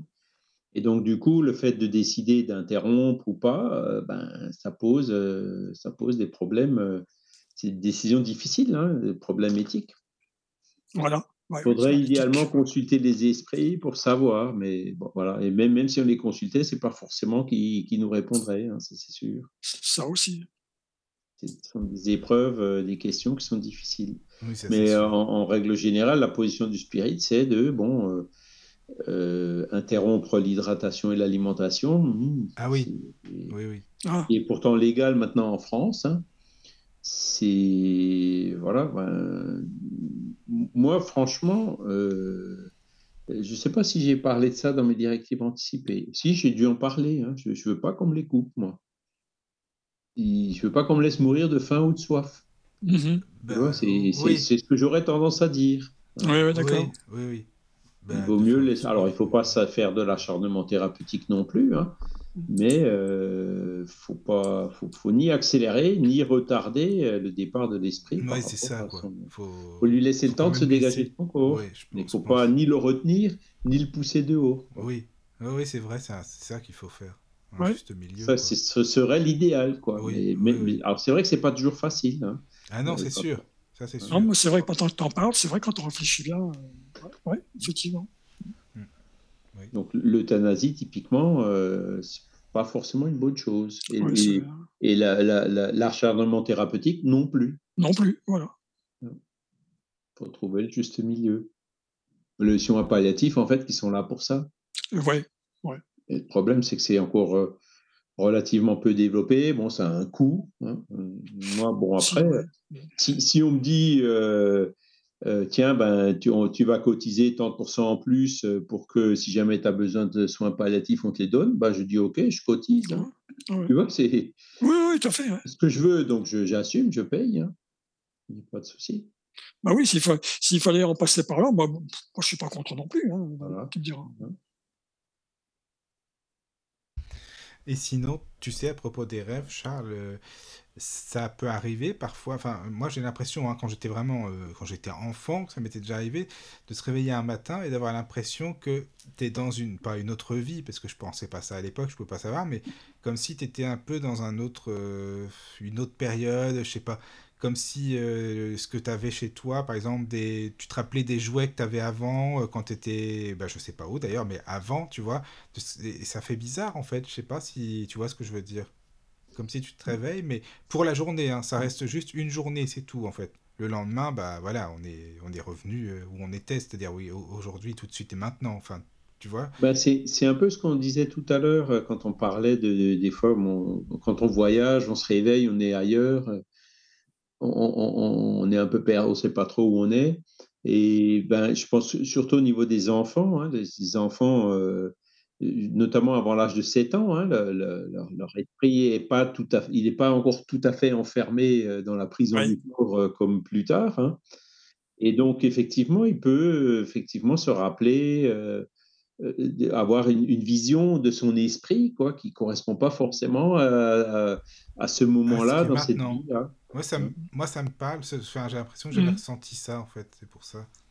Ouais, donc voilà. oui, c'est. c'est- euh, Alors après, ça peut peut-être aussi exister au niveau des adultes, hein, mais. Parce que l'esprit, encore une fois, quand il, quand, quand il est pendant le sommeil, il peut se rappeler de ses vies antérieures. hein. Donc, euh, si par exemple, quand tu passes tout ton sommeil euh, dans une vie antérieure où tu te réimprègnes fortement, ben, au moment où tu te réveilles, tu vas te sentir un peu à côté de tes pompes. hein. Oui, oui, c'est ça. Je pense que Tu oui, tu as raison, ça doit être quelque chose comme ça, quoi. Sûrement, oui. Mhm. Oui, oui. C'est comme si c'était... Oui, t'es vraiment... Voilà, comme si tu étais à côté un peu et ça te semble familier, en même temps, tu sais pas comment ça se fait, où tu es. Enfin, oui, comme si tu étais un peu ailleurs, quoi. Hors du contexte. hein. hors du contexte. C'est ça, exactement. Mhm. C'est ça. Donc voilà, euh, je sais pas si tu as des questions, Caro? Euh, non, mais sinon, je pensais vraiment que c'était un peu lié à tes vies antérieures, comme ça. Comme Ça peut. sensation. Oui, oui, oui, peut-être, c'est possible. Bah, je Des vies que... antérieures, ou alors dans cette vie, mais à un autre moment, quoi. Qui peut Mhm. éventuellement être euh, dans le passé petit, ou même euh, dans l'avenir. Hein. C'est, les rêves prémonitoires nous montrent bien que, euh, à l'état d'esprit, on peut avoir, des- on peut voir des choses qui, de l'avenir. hein. Oui, Ouais. aussi. Aussi, oui. Mm, oui, c'est vrai. Mais là, c'est comme ça t'est arrivé dans l'enfance, Oui, oui. c'est je- plus probable que ça soit des vies Moi, je antérieures. pense, oui. Je le vois plus comme ça, oui. Enfin, Mhm. oui. Mais bon, c'est c'est vraiment ça, exactement. Comme si tu étais un peu ailleurs, voilà, c'est exactement ça. Mais Mhm. euh, voilà, quand on est enfant, c'est sûr qu'on perçoit beaucoup plus les choses, ça c'est vrai, oui. Ouais, puis dans un voyage, euh, on se- quand on dort euh, dans un lit qui est différent d'une autre et tout, euh, bon, après, Oui, ça met quelques secondes et on, on sait tout de suite le niveau où on est. Hein, Oui, c'est ça. Toujours cette étape, cette fameuse étape, euh, tu vois, de transition. Oui, euh, oui, oui, voilà. Voilà. Mm, c'est ça. Ouais. Voilà. Ben, oui. Je voulais... Ah, c'est un sujet vaste. hein. Ah oui, oui, c'est un sujet vaste. oui. Non, mais c'est vrai qu'il. Mais- il est, il est- il est courant, hein, tout le monde dort, tout Oui, le tout le monde dort. Bah oui, oui, oui, C'est fait. ça. Et puis, bah, il est, là, il est on apporte commun à, à tout le monde, quoi. Donc, euh, on apporte une vision spiritualiste. où, Voilà. euh, Mhm. euh, quand on dit ben, on a une âme, ben voilà comment ça peut s'expliquer euh, Oui, euh, oui. juste dans cette hypothèse-là. Mhm. Mm. C'est vrai. C'est sûr. Et ça fait sens. hein. Ben là, oui, oui, oui, oh, ça, c'est sûr que ça fait sens. Et c'est, c'est pour ça que si on approfondit, ben, en lisant euh, tous les passages là qu'on a donnés, euh, c'est intéressant, hein, vraiment. Il y a de quoi en Mhm. parler Ouais. après aussi. hein. Ça, c'est Mhm. sûr. Voilà, ben. Alors la paralysie du sommeil, c'est une question que, que, qui n'est pas traitée directement. Hein, dans, dans, dans, dans- Faut, faut que je me renseigne. Je vais, je vais Mhm. demander euh, au médecin spirit. euh, et puis, bon, bah, si jamais j'arrive à avoir des informations complémentaires, je vous le dirai. hein. Ah oui, ça peut être bien que tu demandes au médecin spirit, oui. Ça Ah oui, là, tu vois, tu, tu as eu deux, témoignages là ce soir. vois. C'est ça. voilà. Savoir si- ouais. s'ils ont déjà reçu des explications euh, spirites plus poussées euh, Ouais. de, de, de ce phénomène-là ou sous quel angle est-ce qu'il faudrait l'étudier ou l'aborder euh? Ça serait bien, oui. Ah oui, c'est vrai que ça serait intéressant euh, s'il y a euh, des explications. oui, oui, oui. De les avoir, quoi on n'en est plus à Kardec. Kardec, quand on lit les questions du livre des esprits, sûr, lui, il avait entendu parler de paralysie du sommeil, il aurait, lui, carrément, ben, et la paralysie du sommeil, comment on peut l'expliquer? Et puis, donc, les mm. esprits lui auraient répondu. Mais mm. on peut faire ça encore aujourd'hui. Hein. Euh, quand on a vraiment une question comme ça légitime, euh, on la demande, on pose la question aux esprits. Alors, le problème, c'est qu'il faut, il faut, c'est là où c'est un peu difficile à mettre en œuvre parce que euh, l'idéal, c'est de poser la question à différents dans différents groupes, par l'intermédiaire de différents médiums. Euh, c'est ça, voilà. Euh, un espèce de protocole euh, où, personne connaît la réponse de l'autre. Bah, comme Kardec pour Livre des Esprits. Pour être sûr que personne s'influence et tout. Et puis, c'est ça, oui, oui ça fait bien. naturellement à l'époque. Voilà. Mais aujourd'hui, avec Internet et tout, faut. Ouais, ça c'est vrai. T'as raison. Faut être un peu prudent dans ce genre de choses, mais on peut le faire. Hmm. On peut le faire avoir une démarche euh, bien précise, bien, bien formatée. Quoi. Voilà, avec des protocoles euh, en, aveugle ou en double aveugle. C'est ça, oui, voilà. Ça n'existait pas à l'époque alors, sinon il aurait posé la question. Ça n'existait pas. Oui, mais si ça devait exister, c'est parce qu'il n'en avait peut-être pas entendu. Si, parce que les paralysies du sommeil, on en parle depuis l'Antiquité, hein, c'est ah vieux. Bah oui. Mais bon, euh, je crois que. Peut-être qu'on savait pas que Il y a peut-être une question euh, où, il dit justement le, moment de la transition et tout, mais il faudrait que j'essaie de regarder. Ah oui, sur le livre des esprits. oui, par rapport au phénomène transitoire. Euh, J'ai le livre des esprits sous les yeux, là. la question 409, il dit Dans un état qui n'est pas encore le demi-sommeil, lorsque nous avons les yeux fermés, nous voyons des images distinctes, des figures il, il, tourne un peu autour de la question. oui, tout à fait. Il pose franchement cette question-là. oui, c'est ça. De mémoire, non. Hmm.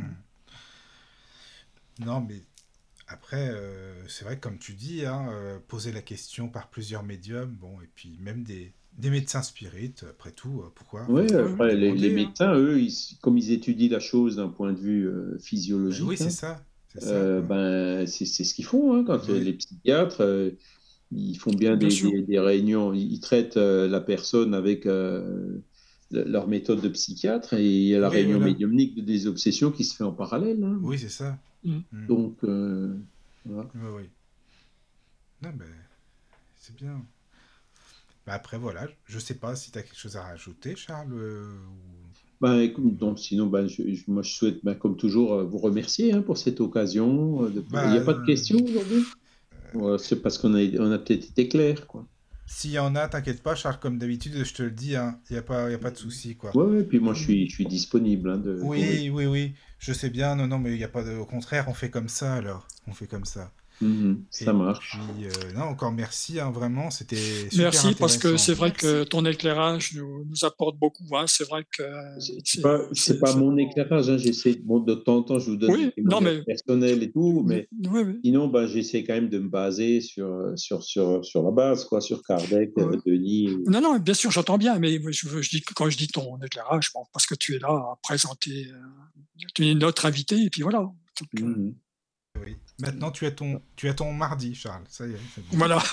voilà. la semaine prochaine, ce sera peut-être Jean-Paul Évrard. Hein. D'accord. Euh, alors. donc, c'est, hein, je pense que d'ici là, on vous le confirmera. Oui, bien euh, sûr. Euh, bon, bah, Jean-Paul, d'accord. C'est, ça marche. Et puis Morissette aussi, hein, puisqu'il y a le, sujet de l'autisme là. Qui Ah, mais c'est ah, ça. Oui, oui, ça. Bah, ah, bah, tu demandais s'il y avait des, bah, des demandes, bah voilà, c'est celle-là, bah, justement. Ah oui, alors là, ça, ça, ça, ça, m'intéresse. Ouais, bah, qu'on en profite pour, voilà, les, parce que Jean-Paul et moi, on, sera en Espagne là début décembre. Donc après, c'est toujours un peu plus difficile quand on est en déplacement. Ah ben ça c'est normal, attends. voilà, bah, profiter pour euh, Petit Morissette est disponible à ce moment-là. Euh, ah bah oui, ah bah oui. je vais lui demander. Non parce que ça c'est une, une émission qu'on aimerait bien faire, bah oui, donc euh, bah, on va lui mm. demander alors, d'accord. Oui. oui. Oui, parce qu'elle, elle a travaillé avec des, professionnels, oui, hein, elle a été formée et tout. Mm. Elle a 10 ans d'expérience avec des autistes, hein, donc mm. Mm. Bon, bah donc, on, va voir avec elle alors, d'accord. Mm-hmm. oui. Bah, merci beaucoup. Et puis à tous les auditeurs. Merci Charles. Merci, à vous. Et puis bah, à très très bientôt alors. À bientôt. À bientôt. Dormez bien. Merci, merci.